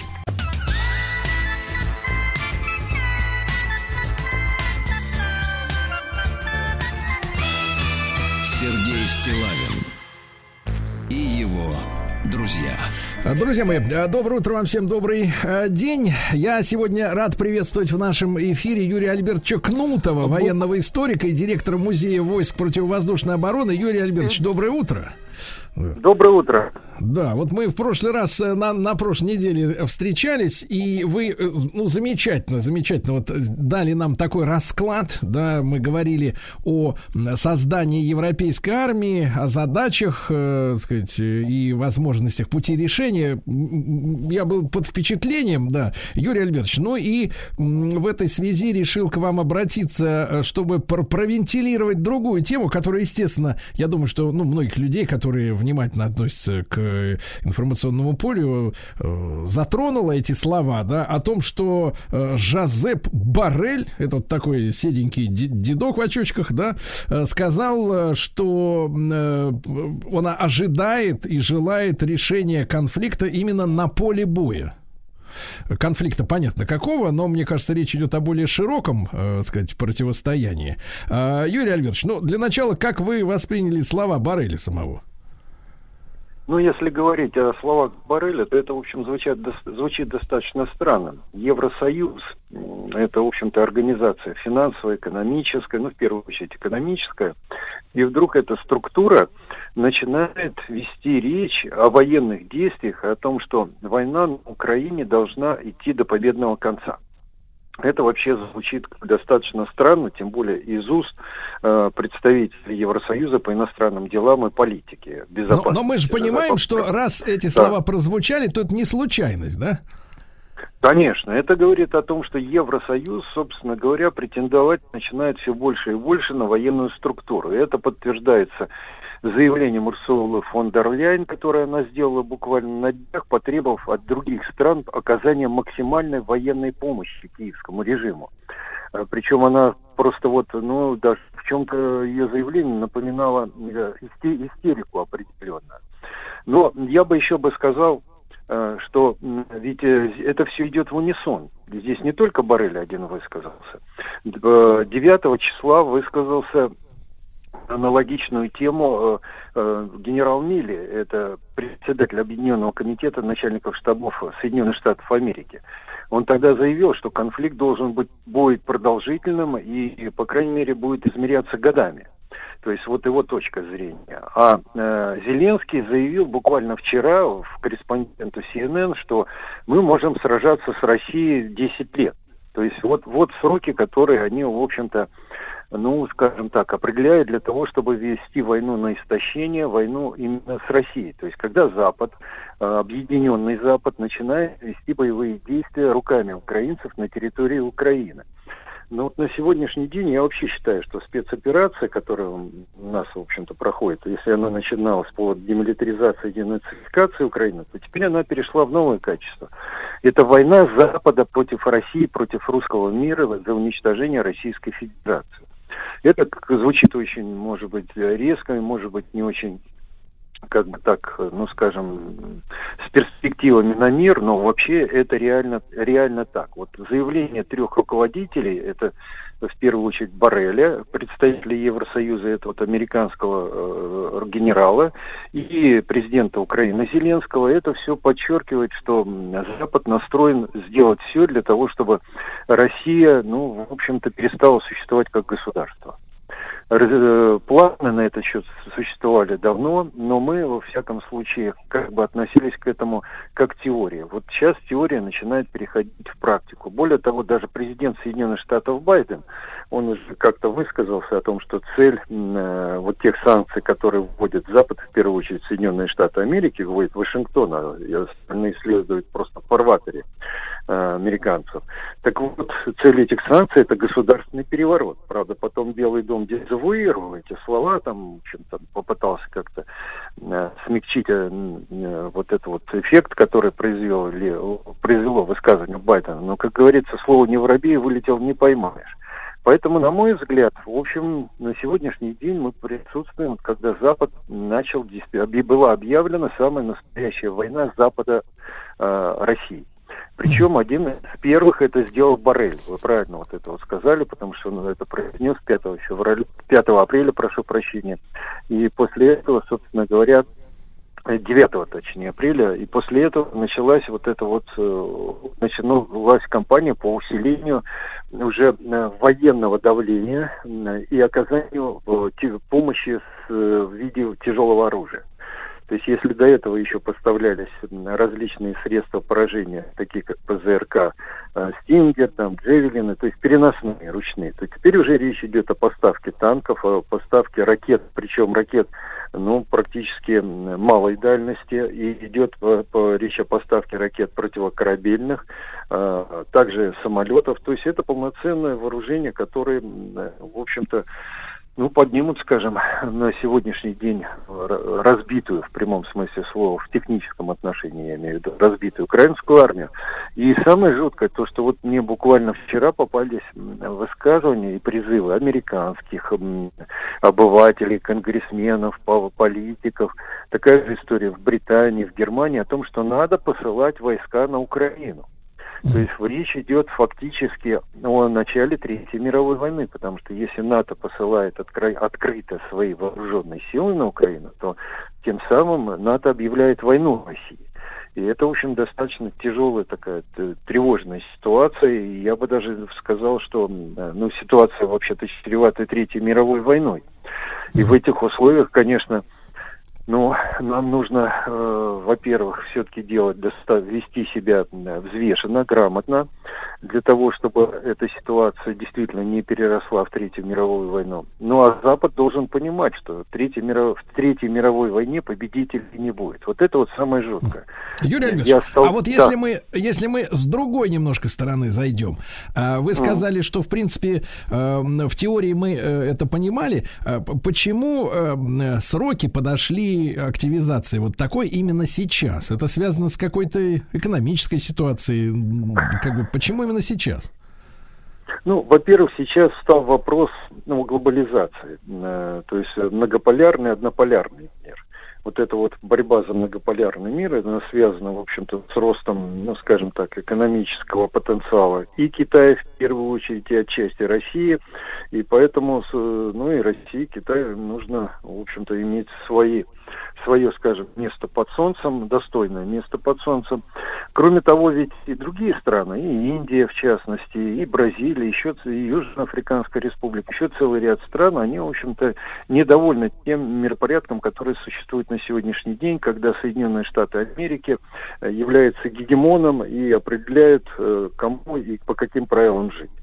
Это один момент. Второй момент это чисто экономический. Вот в свое время мне попался доклад э, ведущих транснациональных корпораций для выставки Экспо в Испании. Вот в этом докладе говорилось, что после 2030 года, 2030 год, наиболее дешевые ресурсы, относительно дешевые ресурсы, останутся только на территории России. Это тоже принципиальный вопрос для транснациональных корпораций, учитывая, что сейчас из-за пандемии начался процесс, скажем так, миграции народов, э, э, из-за изменения климата встает вопрос э, вообще о тех местах, где вот люди смогут жить, где не смогут жить. То есть возникает вопрос миграции. Причем миграции миллионов людей, а может даже десятков миллионов людей. А куда будут Это- направлены, кстати, если так вот ремарку маленькую, куда будут направлены потоки от и, и, и, и куда? Ну, вообще речь идет о том, что потоки пойдут, конечно, в первую очередь в Европу. Почему? Потому что давайте посмотрим. Вот э, на сегодняшний день, да, складывается ситуация из-за вот этого военного конфликта на Украине. И э, складывается так ситуация, что цены на зерно растут э, ну просто колоссальными темпами. Потому что основную массу зерна производили, которое шло на экспорт, производили Россия и Украина. Э, На сегодняшний день Украина ничего произведет очень мало зерна. Россия то зерно, которое излишки будут направить на Украину наверняка для того, чтобы решить, решать вопросы э, продовольственной безопасности вот в этом регионе на территории Украины, на освобожденных территориях, я имею в виду Украины. Значит, э, в север Африки это Египет, это другие страны, которые традиционно закупали российское зерно, они оказываются под ударом. Да, там американцы по- пообещали поставки зерна Египту, но цены-то будут совсем другие. Это значит вопрос голода. Вот он заявил о том, что 1 миллиард 300 тысяч, вот 300 миллионов человек в- вот э, этим летом могут пострадать от голода. 1 миллиард 300 тысяч, э, 300 миллионов. Это колоссальнейшая цифра. Э, то есть это можно говорить о том, что э, действительно значительная масса людей, во-первых, направится в Европу, какая-то часть может и двинуться, кстати, и к нам. Э, это вот если мы будем вести речь о бедных странах, таких как Афганистан, э, Средняя Азия, все зависит от того, как там будет складываться ситуация. Э, Ведь цены на энергоносители растут, и растут достаточно серьезно, и это будет бить и по республикам Средней Азии. Так что, в общем-то, глобальное изменение мира, оно произойдет, мы его уже скоро почувствуем. Я думаю, что где-то к лету мы это все уже начнем ощущать достаточно серьезно. И, естественно, в этой ситуации Запад, вот в первую очередь Соединенные Штаты Америки делают все для того, чтобы силой сохранить статус-кво, сох- сохранить свое доминирование. Но это не Но при этом, но при этом, Юрий Альбертович, но при этом э, в последний, там, наверное, год э, э, у многих экспертов, да и вообще это заметно по созданию того же Аукуса, да, вот этого союза атлантического, Да-да-да. там, англосаксонского. М, При этом э, были слышны разговоры о том, что американцы переориентируют свои интересы из Европы туда, вот, вот э, в Тихий океан, да, и вот Австралия, вот в ту зону уходят якобы. Э, Как это одно с другим бьется? То есть вот глобальный геге- гегемон, который перебирается в Австралию. А вы знаете, ведь американцы вообще сделали такую очень интересную рокировку. Во-первых, ну, выведя Британию из Евросоюза, э, при этом они сейчас ее всячески усиливают. То есть пытаясь противопоставить, во-первых, Евросоюзу как в экономическом, так и в военном отношении. Но в экономическом это сделать сложнее, сложнее, а в военном отношении теоретически это возможно. Это а со- давайте мы, Юрий Альбертович, сразу после короткой рекламы, да, продолжим. Вот про новую конфигурацию. Юрий Альбертович Кнутов, э, военный историк, директор музея э, ПВО с нами. Сергей Стилавин На маяке. Э, Друзья мои, с нами Юрий Альбертович Кнутов, военный историк и директор Музея противовоздушной обороны. Э, Мы обсуждаем э, заявление Жозепа Барелли, что противостояние должно быть решено на поле боя. А это, я напомню, мирный, ну, гражданский чиновник Евросоюза. Но мы дошли до вот этой ситуации в раскладе между гегемонией Соединенных Штатов и переброской ресурсов в, так сказать, в, в океанию, скажем так, да? Юрий Альбертович, так в чем замысел? Ну, замысел вообще-то противопоставить Китаю вот этот вот новый блок. Почему? Потому что Соединенные Штаты, конечно, понимают, что на сегодняшний день наибольшую опасность представляет именно э, Китай для них с точки зрения экономической, не военной. В военном отношении, конечно, по-прежнему наиболее, э, наиболее сильной является Россия. И э, пытаясь как-то экономически сдержать Китай, вот создается такой блок, в котором будут участвовать США, теперь э, Великобритания, Австралия, подтягивают туда Новую Зеландию, подтягивают даже пытаются и другие страны, ну, речь шла и с, Ин- э, с Индией, еще целым рядом государств. То есть создать единую такую коалицию мощную, которая бы против- противостояла э, Китайской Народной Республике. Но, на мой взгляд, это тоже достаточно агрессивный такой невзвешенный путь, который может привести к конфликту между США и Китаем военному конфликту. Он уже есть конфликт политический. Вот если военный конфликт также начнется, то, в принципе, у нас получается уже начало Третьей мировой войны, потому что Россия, Запад воюет сейчас с Россией на Украине, плюс Китай с Соединенными Штатами Америки. Это, конечно, в общем, действительно самая настоящая Третья мировая война, и что, в общем-то, я думаю, не устраивает э, на Земле большинство человечества. А, Юрий если Альбертович, а говорим- можно такую Да. тоже ремарку о Китае? Но ведь Китай выращен американцами, начиная там со второй половины Да. 70-х годов. А как так, как так вышло-то? Они что, не, не понимали, что они выращивают себе же? Или это как бы, или это ширма какая-то? Я это не понимаю. Нет, здесь немножко другая была политика. Советский Союз противостоял США достаточно мощно, и американцы не знали, как с этим справиться. А Мы знаем, что, ну, видим, что американцы предпочитают решать вопросы чужими руками. И они решили, у Китая в свое время, у Компартии Китая были серьезнейшие противоречия с Компартией Советского Союза. И поэтому американцы решили вырастить Китай, э, накачать его экономически, э, отчасти в военном отношении, для того, чтобы именно Китай противостоял СССР как главная такая сила, э, а, да, и которые, ресурсы, которые можно было бы использовать для войны даже с Советским Союзом. То есть получается, Советский Юрий Альбертович, можно предположение. То есть получается, я, я просто ищу место, где они ошиблись. А, то есть их ошибка была позволить СССР развалиться в этой Да. схеме. В данном, в данном случае, да, вот то, что Советский Союз распался, вы опередили меня буквально, да, на полслова.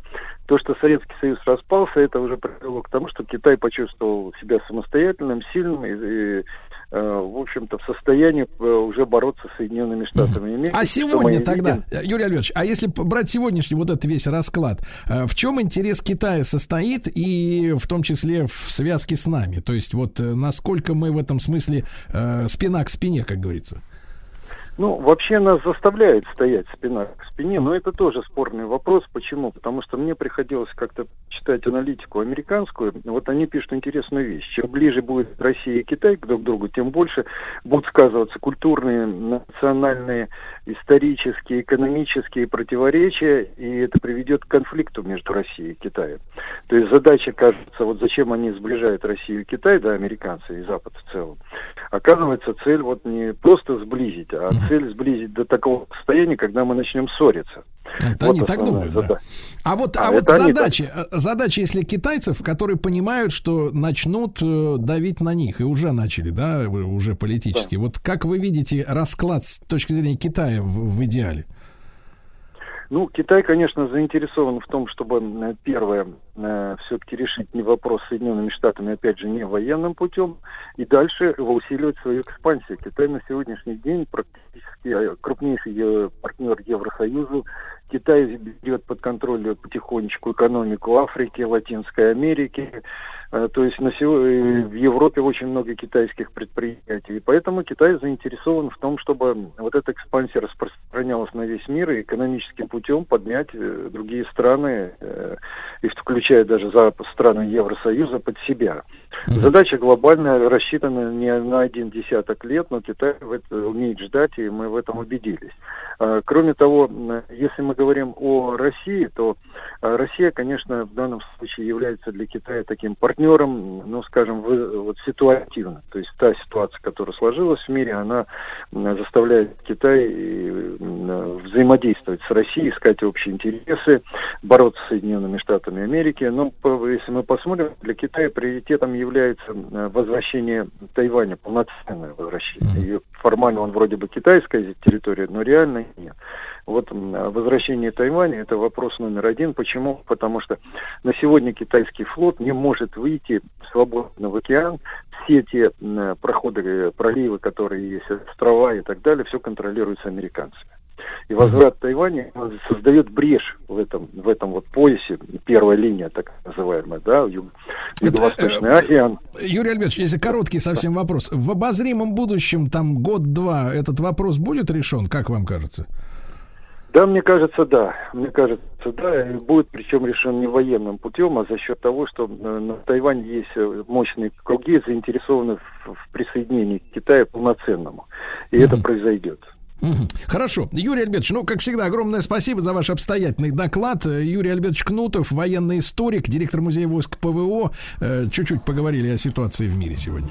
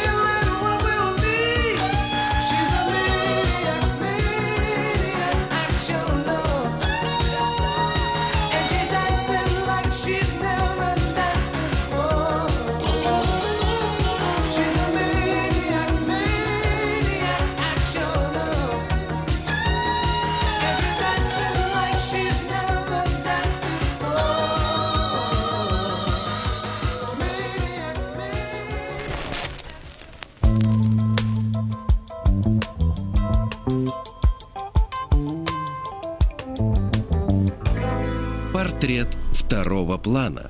Дорогие товарищи, продолжается наш пора- проект «Портрет второго плана». Ну и Василий Жанович Цветков, э, профессор Московского педагогического государственного университета, доктор исторических наук с нами. Василий Жанович, доброе утро. Здравствуйте. Да, Василий Жанович, ну у нас с вами завершается сегодня а, рассказ а, о личности Александра Гучкова, да? Ну и я сразу проанонсирую, что как только мы с Гучковым покончим, вот, то тут же примемся за а, всесоюзного старосту Михаила Ивановича Калинина.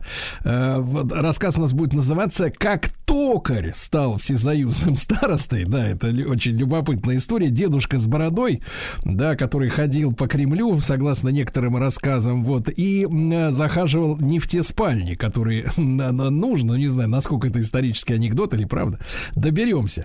Василий Жанович, э, про товарища Гучкова, да, на чем мы остановились? Да, как раз вот самые решающие были события февраля 2017 года, когда Гучков э, и Шульгин, один представитель Государственного совета, другой Государственной Думы, э, приехали в Псков и приняли э, акт отречения Николая II, который Гучков как раз-то надеялся ему самому вручить акт, свой акт, который он сам составлял. А, И вот там-то как раз и было предположение о том, что государь-император должен отречься в пользу своего брата Михаила Александровича Романова. А Николай Александрович Романов уже, условно говоря, опередил приезд э, делегации, и э, вопрос уже был решен. Причем не в пользу брата, а в пользу, как известно, а, прошу прощения, не в пользу сына, а вот как раз Алексея Николаевича при регенстве э, Михаила Александровича Романова, а в пользу Михаила Александровича Романова самого. То есть э, вот он полностью наделялся, должен был э, взять власть э, в России в свои руки. Так, Вот и что же дальше с нашим, э, ну, что же дальше с нашим героем случилось? А, Ну, здесь э, был вариант, конечно, такой, что Гучков э, немножко был, может быть, даже обескуражен вот этим решением, потому что, опять же, вот как он в воспоминаниях своих писал, а, если бы престол перешел Алексею, а, то ребенок э, вызывал бы гораздо больше симпатий общественных, и у- не поднялась бы рука, как считал Гучков, у революционеров на ребенка. Ну, тут вопрос, конечно, спорный, а, но, во всяком случае, он считал, что вот тандем э, Михаил Александрович Романов, регент и Алексей, Ника- Алексей э, Николаевич э, как царь, как будущий уже пол- полноценный царь, он был бы гораздо более перспективным. Но, в общем-то, вариант Михаила Александровича Романова, конечно, тоже устраивал, наверное, с точки зрения Гучкова многих. А, и когда он приезжает в Петроград, он как раз пытается, пытается, выступает перед рабочими, которые его там встретили, пытается а, объяснить им, что вот теперь у нас новый э, царь, новая власть, и совершенно будут новые э, отношения, и все будет другое. Ну вот монархия осталась, и теперь у нас Михаил II. Михаил II на престоле. Вместо, как говорится, бурных продолжительных аплодисментов, рабочие встречают его э, бурными продолжительными, г- как говорится, криками «Долой, долой!» и «Никакой монархии не надо!» И, как пишет Гучков, э, как вспоминают те, кто с ним вместе оказался, э, ситуация была настолько сложной, что Гучков с трудом просто успел спасти вот этот самый акт э, отречения Николая II, потому что рабочие чуть ли не вообще хотели его порвать, разорвать, и все, чтобы никаких не было свидетельств об этой монархии. А вот как раз тогда-то и нужно было делать те самые копии э, с этого акта, которые потом уже стали э, в изобилии появляться и говорить о том, что вот это и есть там подлинник отречения и так далее, и так далее. Вот. Но, а, опять же, э, Гучков э, с митинга э, удалось его, как говорится, спасти из рук э, возмущенных рабочих. А Гучков с митинга обращ- а, обращается к Михаилу Александровичу Романову, вот проходит это знаменитое э, совещание э, на квартире великого князя, это 3 марта 1617 года, когда уже и Михаил Александрович Романов тоже э, не вступает на престол и считает, что для него это преждевременно, без санкций учредительного собрания, появляется вот этот знаменитый акт уже Михаила о том, что он вступит на престол только тогда, когда будет воля учредительного собрания. И вот этот вот э, момент, он, ну, я не знаю, можно ли его, конечно, назвать звездным часом Гучкова. У каждого человека в жизни есть свой звездный час. Вот это, наверное, был его такой нереализованный звездный час. Почему? Потому что он и Милюков, вот два человека, Павел Николаевич Милюков, напомню, а, лидер кадетской партии, выступали категорически за то, чтобы Михаил Александрович Романов принял престол. Почему? Опять же, потому что без монархии, без монархической системы власти в России невозможно управление. а, не, не, не настолько демократична, не настолько э, свободна еще пока страна, чтобы была республика чтобы была вообще какая-то форма другая, там еще может, если в принципе существовать, кроме как только монархия, ну, конечно, ограниченная парламентом, а, И несмотря на позицию Гучкова, несмотря на настаивание Милюкова, настояние то, что которое вот касалось как раз э, этой э, железной совершенно логики о том, что в России может быть только монархия, несмотря на это, Михаил Александрович Романов, как известно, все-таки не внял доводом э, вот этих вот э, своих визави и э, подписывает, э, подписывает, собственно, тот акт, который вот вошел в историю как акт э, отречения от престола. Хотя на самом деле, конечно, Михаил Александрович от престола не отрекался, а это был э, скорее э, отказ от вступления на престол без санкций учительного собрания. Вот так будет говорить более точно. С Василий Жанович, а насколько это, э, насколько в соответствии с э, законами Российской империи, ведь они э, действовали, да, в это время, э, хотя бы формально, насколько вот то, что сделал Михаил Романов, это ну, законно? А То, что сделал Михаил Романов, совершенно незаконно с точки зрения законов Российской империи, но логично с точки зрения законов, наверное, политических, а, социальных, каких-то там, может быть, а, метафизических, потому что, опять же, вот нюансы, там, моменты, которые были связаны вот с э, обоснованием того, почему все-таки не нужно делать э, этого шага э, без санкций учредительного собрания, они заключались, э, по сути, в том, что э, власть э, царская будет не слабее, а наоборот прочнее, если под, эту, э, вот под это основание, под то, что царем станет Михаил Александрович Романов, будет подведена еще и санкция а, все, всесоборная такая, всероссийского вот этого представительного органа власти.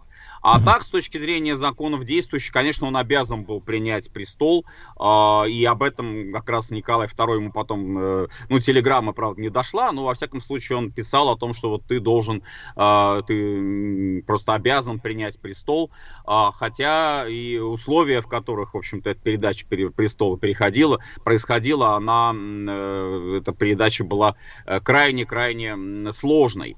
А, и Гучков, опять же, в воспоминаниях своих об этом писал, что вот это был акт, вот именно акт Михаила, а, который действительно выбивал полностью перспективу восстановления монархии. Потому что в стране, в которой а, господствует тут уже теперь право э, такого стихийно-революционного процесса, надеяться на то, что все вернется по э, каким-то монархическим общепринятым принципам, э, становилось все сложнее и сложнее. Хорошо, хорошо. Василий Жанович, а, что касается Гучкова, да, то вот его роль в- во временном правительстве.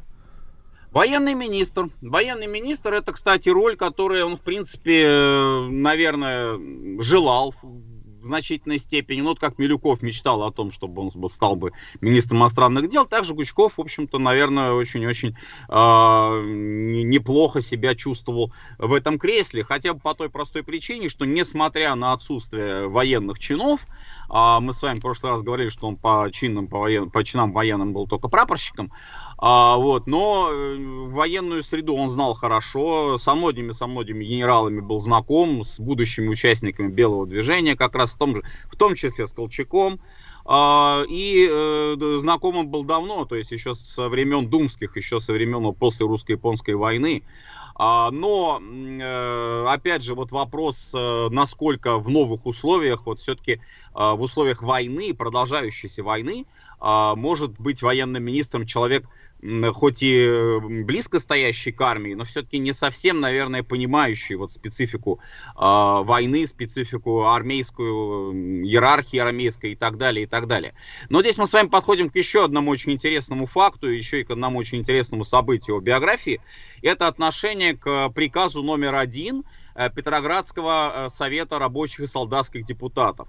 Э, Это еще один акт революционной такой сознательности. И вот, э, как ни странно, покажется до сих пор, я уж не говорю там про иммиграцию, про русскую, но до сих пор очень э, велико распространение такого заблуждения, не побоюсь этого слова, согласно которому приказ номер один это чуть ли не авторство самого Гучкова. Значит, здесь абсолютная ерунда. Э, Александр Иванович никакого отношения к приказу номер один не имел. Приказ номер один это всецело творчество Петроградского совета рабочих и солдатских депутатов.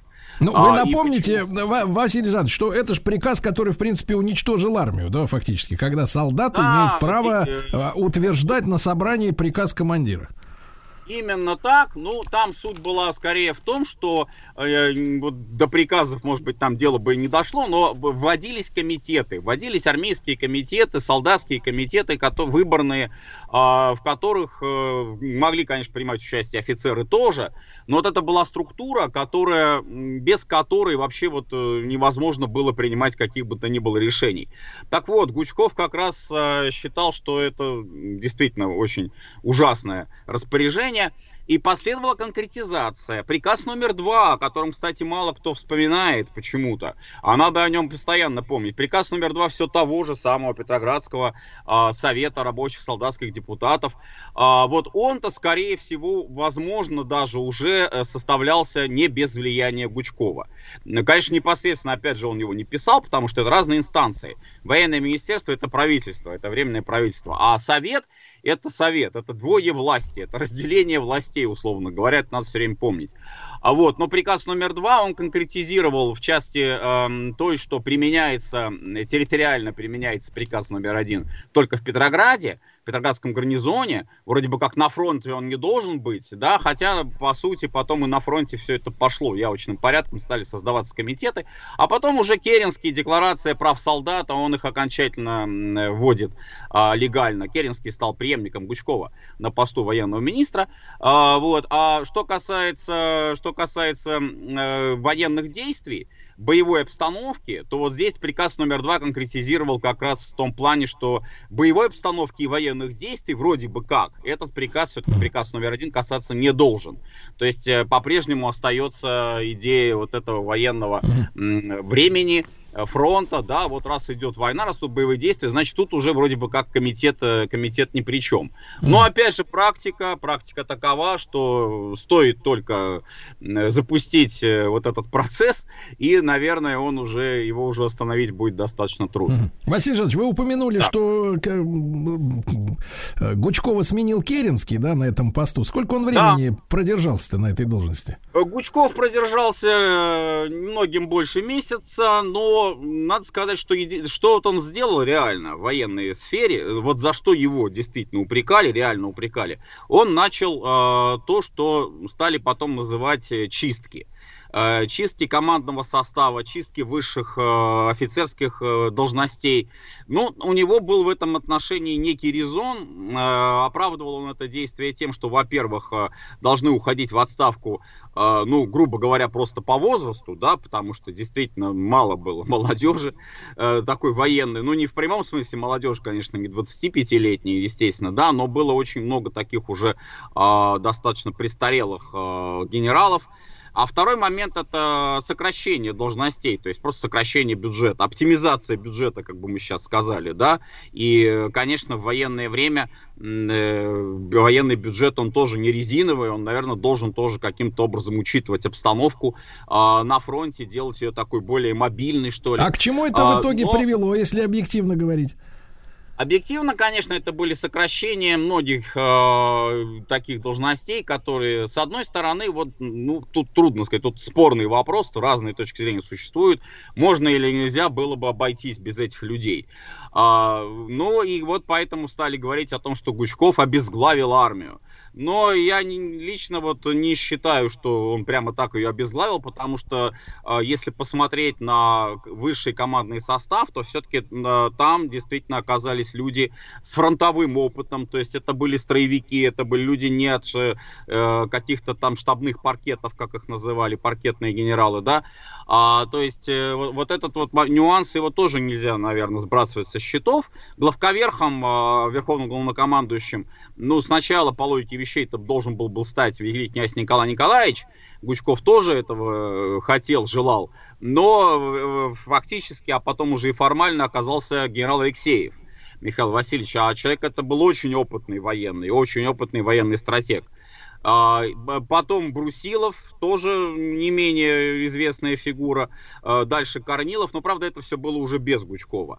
И вот еще что сделал Гучков, я бы тоже на этом акцентировал внимание, как военный министр, он, а, в частности, вернул выборы казачьих атаманов.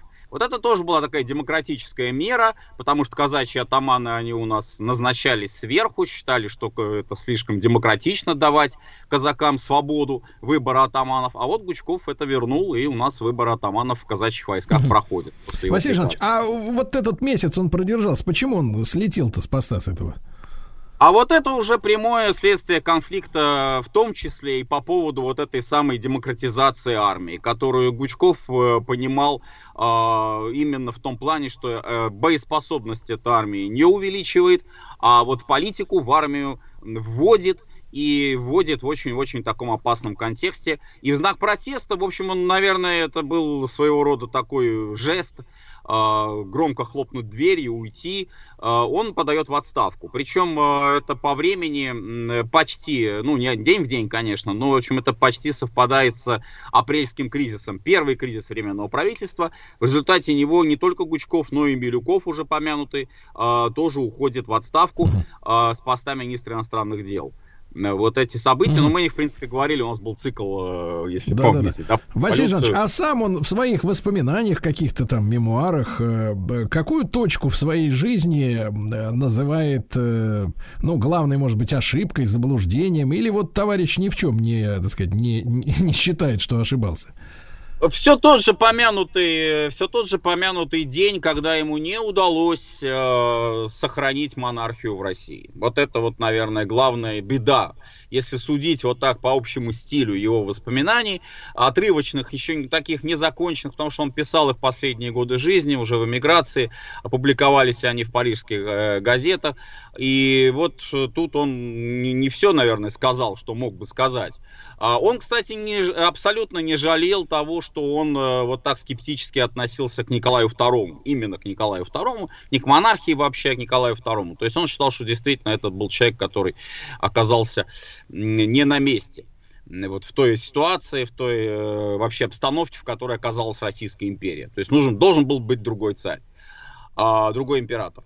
Вот, но в целом, опять же, вот монархическая идея у него оставалась. Постоянно, постоянно он не раскаивался в своих убеждениях, в своих принципах. да. А Как он дожил свои годы? То есть вот за- как закончилась его биография? А, ну, тут еще одна страница его биографии. Я думаю, надо тоже и обозначить. Это, конечно, участие в белом движении. Но Гучков не был бы Гучковым, если бы не, не схватился бы, как говорится, насмерть с большевиками, потому что уж их-то абсолютно он не принимал ни в какой форме. Э, То есть у него не было ни, ни малейших колебаний, сомнений в том, что большевики это зло для России. Э, Естественно, нужно поэтому с ними вести непримиримую, абсолютно непримиримую борьбу.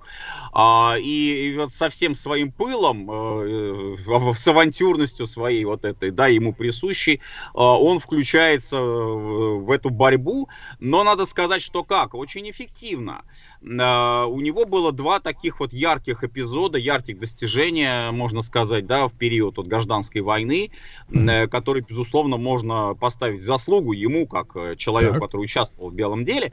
А, первое это то, что все-таки он добился, пусть очень небольшого, но все-таки начала такого финансирования добровольческой армии. А второе, хотя Василий Жанович? Э, А второе это создание, это рождение северо-западного или как его называли Балтийского фронта. Вот это даже, наверное, больше еще его заслуга, потому что поход Юденича на Петроград это в значительной степени э, воздействие э, Гучкова на те рычаги принятия решений, на, на те центры принятия решений, как бы мы сейчас сказали, которые оказались отнюдь не в России, а за рубежом, в том числе в Лондоне. И его личное знакомство, его личная переписка с Уинстоном Черчиллем. Это Вот. любопытно. любопытно. Василий Жанович Цветков, э, профессор Московского педагогического государственного университета, доктор исторических наук в нашем цикле «Портрет второго плана».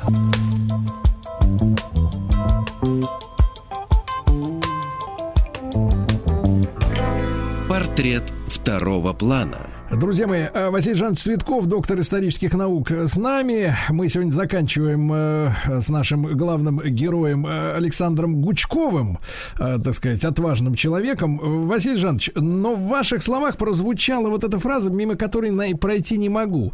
Вы сказали о том, что достучался до центра принятия решений. Очень такая актуальная история, да, и, и сегодня. Что за центры такие, куда Гучков достучался? В данном случае, в данном случае с северо-западного фронта а, ситуация там была такой, что вот, ну, конечно, если будет возможность в цикле гражданская война, можно было бы об этом больше бы рассказать. А, ну, в общем, ситуация была такой, что здесь э, очень многое вот на северо-западе России, то есть Прибалтика, да, Прибалтийский а, регион, Финляндия и Петроград, да, Финский залив, э, Кронштадт, Петроград. Очень многое зависело а, от э, Великобритании, от Лондона. А почему? Потому что британский флот господствовал на Балтийском море, потому что Британия э, поставки оружия делала очень активные прибалтийским армиям, в частности, эстонская армия была вооружена э, английским оружием на первых порах в значительной степени. А, вот. И э, Северо-Западный фронт, Северо-Западная армия, э, когда ее создавали, это была весна 19 года, май 19 Гучков э, ездил в Лондон, э, встречался с Черчиллем, Э, Ну, в общем-то, они друг друга знали и раньше тоже. Опять же, по должности военного министра здесь их бы обоюдно связывало как бы э, такое профессиональное доверие. И, э, и вот во время этих встреч он всячески-всячески убеждал э, сэра Уинстона в том, что нужно помочь э, тем отрядам антибольшевистским, русским отрядам, не эстонским, не финским, а именно русским, русским офицерам, местным крестьянам, повстанцам, антибольшевикам, из которых можно создать при желании хорошую, боеспособную, сплоченную армию, но вся беда в том, что этой армии нет оружия. Дух высок, безусловно, эти люди дойдут до Петрограда, но надо их вооружить. Надо их вооружить, и тогда, как убеждал Гучков, э, просто посмотрите на карту, смотрите, как близко стоит граница Эстонии и как близко находится Петроград. И вот буквально марш-бросок на Петроград э, с английской техникой, с английским оружием, с английским обмундированием, все будет хорошо, все будет очень удачно. И э, сэр Уинстон убедился в том, что Александр Иванович действительно не авантюру какую-то предлагает, а вполне реальный план, потому что на тот момент Белый фронт на юге у Деникина, он тоже, конечно, требовал очень много поставок, э, вооружения, обмундирования, но до Москвы-то было все-таки дальше, гораздо дальше э, на юге, чем э, вот от э, эстонской границы, от Нарвы, условно говоря, да, до Петрограда. И вот это Гучкову удалось, конечно, не он один был там, да, но его влияние на Черчилля тоже нельзя ни в коем случае отрицать. Понятно. Василий Жанович, ну а последние-то годы как прошли у товарища нашего? А, героя? Последние годы прошли в бедности и в эмиграции, на чужбине, потому что капитал он э, большой не имел, он и когда был в Москве, когда вот э, отличался, так сказать, своей такой а, достаточно большой бизнес-известностью, но э, по капиталам он стоял не, не в, в первых рядах. Потому что если сравнить условно там олигархов, да, если, конечно, можно так назвать, а, наших российских а, начал 20-го столетия, то там на первом месте, конечно, была семья Морозовых. А, Это, это самые-самые богатые люди. А э, для сравнения, просто порядок цифр, как говорится, да, у Морозовых капитал исчислялся где-то на уровне 26, 20, 30, там, может быть, даже миллионов золотых рублей. А у Гучкова, э, его и брята тоже, в общем, здесь вот их дело, да, условно говоря, дело Гучковых, оно э, составляло где-то уровень примерно так 3-4 миллиона. То есть разница заметная. А, вот, поэтому тут и нельзя было сказать, что у него были какие-то большие богатства. Ну и Но я так понимаю, что, было э. Василий Жанович, сохранить деньжата на Западе тоже не, не удалось, да, я так понимаю? А, Не совсем так, потому что все-таки часть активов, а, она была в зарубежье.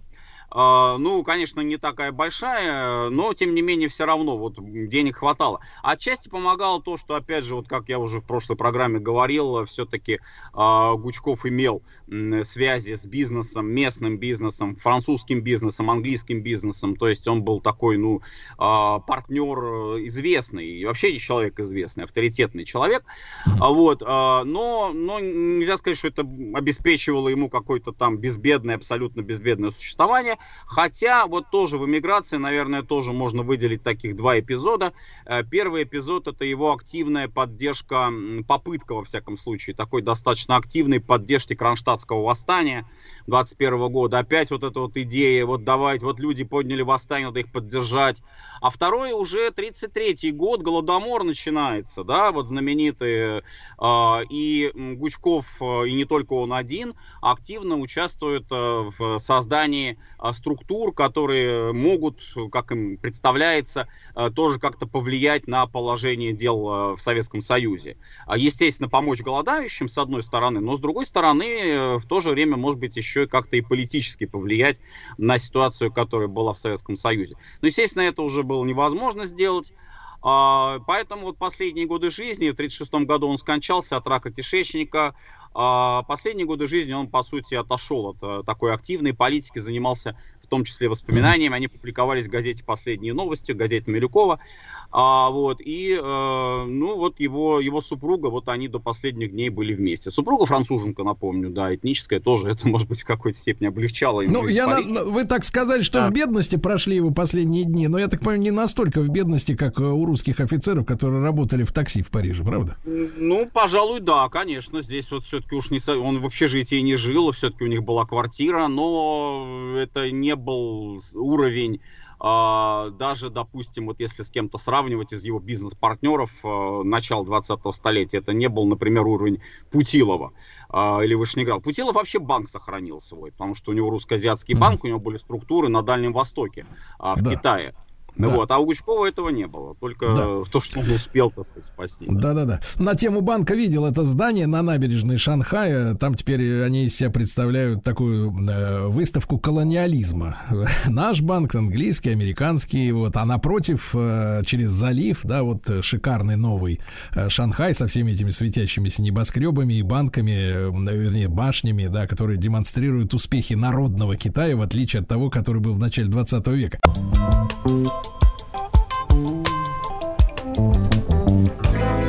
Портрет второго плана. Да, ну вот совершенно другого, так сказать, э, класса человека, линкора, как говорится. И заголовок нашего э, следующего разговора это «Как токарь стал всесоюзным старостой». Михаил Иванович Калинин, да, с бородкой, улыбчивый, в очках, безобидный с виду, правда? Конечно. А, Очень интересная судьба Михаила Ивановича Калинина и, по-моему, на мой взгляд, э, какая-то вот незаслуженно забытая. А, Потому что вы совершенно справедливо озвучили вот этот стереотип, который, а, увы, существует в отношении Михаила Ивановича, вот что он там вообще непонятно чем занимался, ходил там по Кремлю и, и заглядывал в разные там Ну, интимные Пил комнаты. чай, пил чай с чужими супругами, да.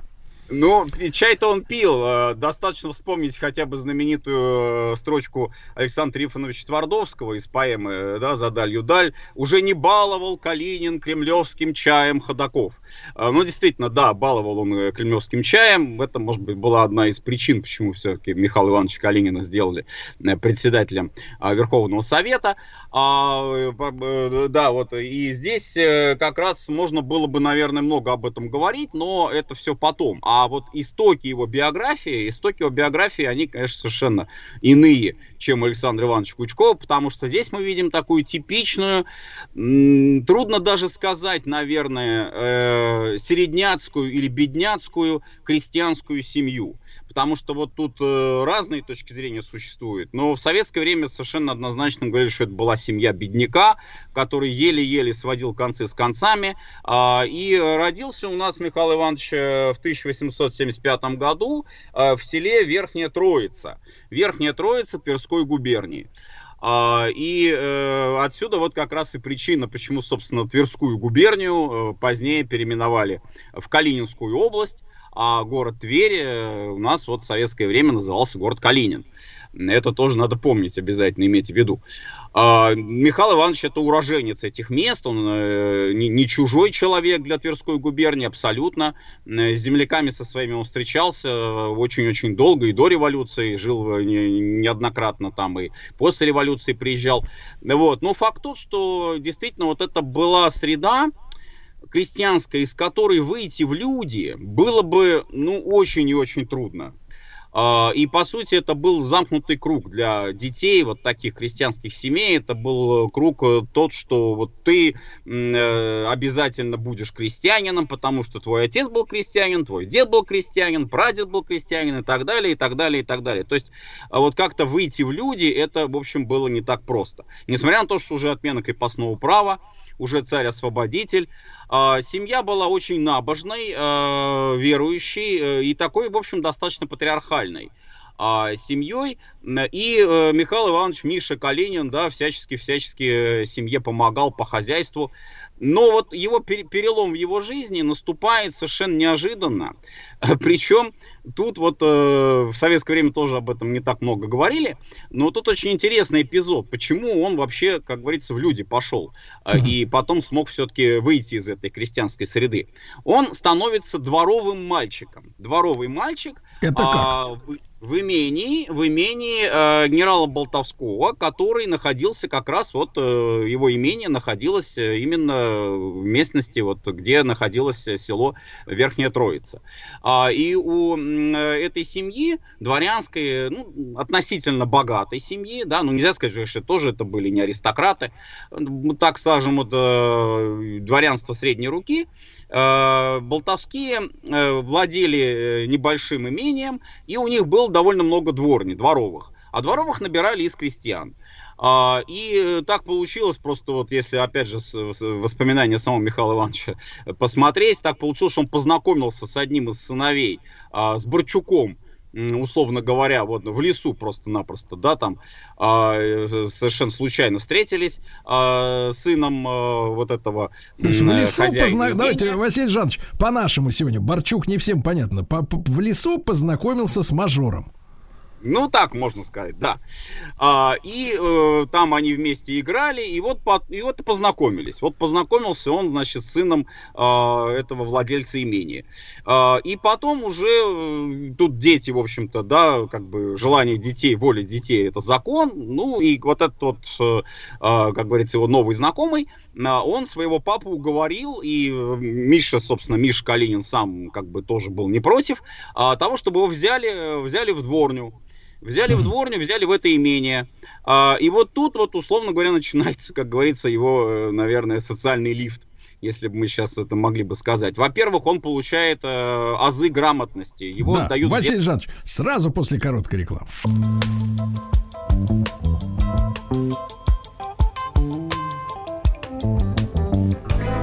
Портрет второго плана.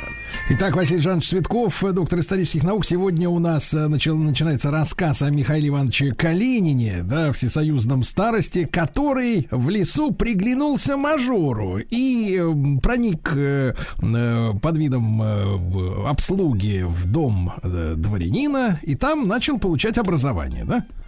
Да, начал получать образование, хотя вот вы так сказали, что проник под видом, тут можно подразумевать, что он э, хотел заниматься там революционной деятельностью. Прямо сразу. Э, Нет, конечно, до этого было еще очень далеко, потому что э, воспитание семейное, оно было такое, как я уже сказал, консервативно-патриархально-православное. Миша был очень верующим человеком.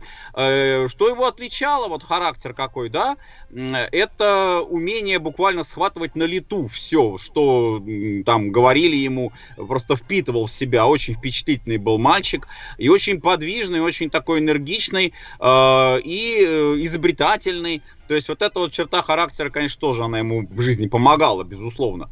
А, И что касается вот уже следующих его таких э, этапов жизненных, да, вот он э, учится в Земском начальном училище, получает образование, это уже э, такой значительный, в принципе, шаг вперед по сравнению со своими там одногодками, односельчанами, детьми, э, вот из той же самой Верхней Троицы. А потому Это что это у него сегодняшнего, Василий Жанович, сегодняшняя система образования как можно сопоставить? Что за образование он там получал? Ну, э, может быть, параллель лучше всего провести это на законченное начальное. Законченное начальное образование. Вот так.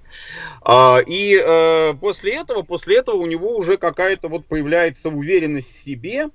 А э, что происходит потом? Вот тоже вот надо очень э, важно отметить вот эту вот черту, особенность, да, его биографии. У него сохраняются очень доброжелательные отношения вот этой вот с этой семьей э, Болтовского, семьей этого помещика.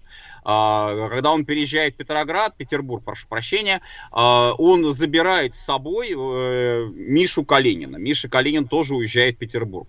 Родители его, в принципе, отпускают. Мать его благословляет уехать даже а, в столицу. Почему? Потому что, ну, ничего он не добьется в этой деревне. Чего он в этой деревне э, получит? То же самое будет, что его отец, да, там концы с концами не, не, своди- не сведет. А здесь в столице, может быть, там вот, э, тем более барин-то добрый, барин хороший, вот, барин его устроит, барин ему поможет.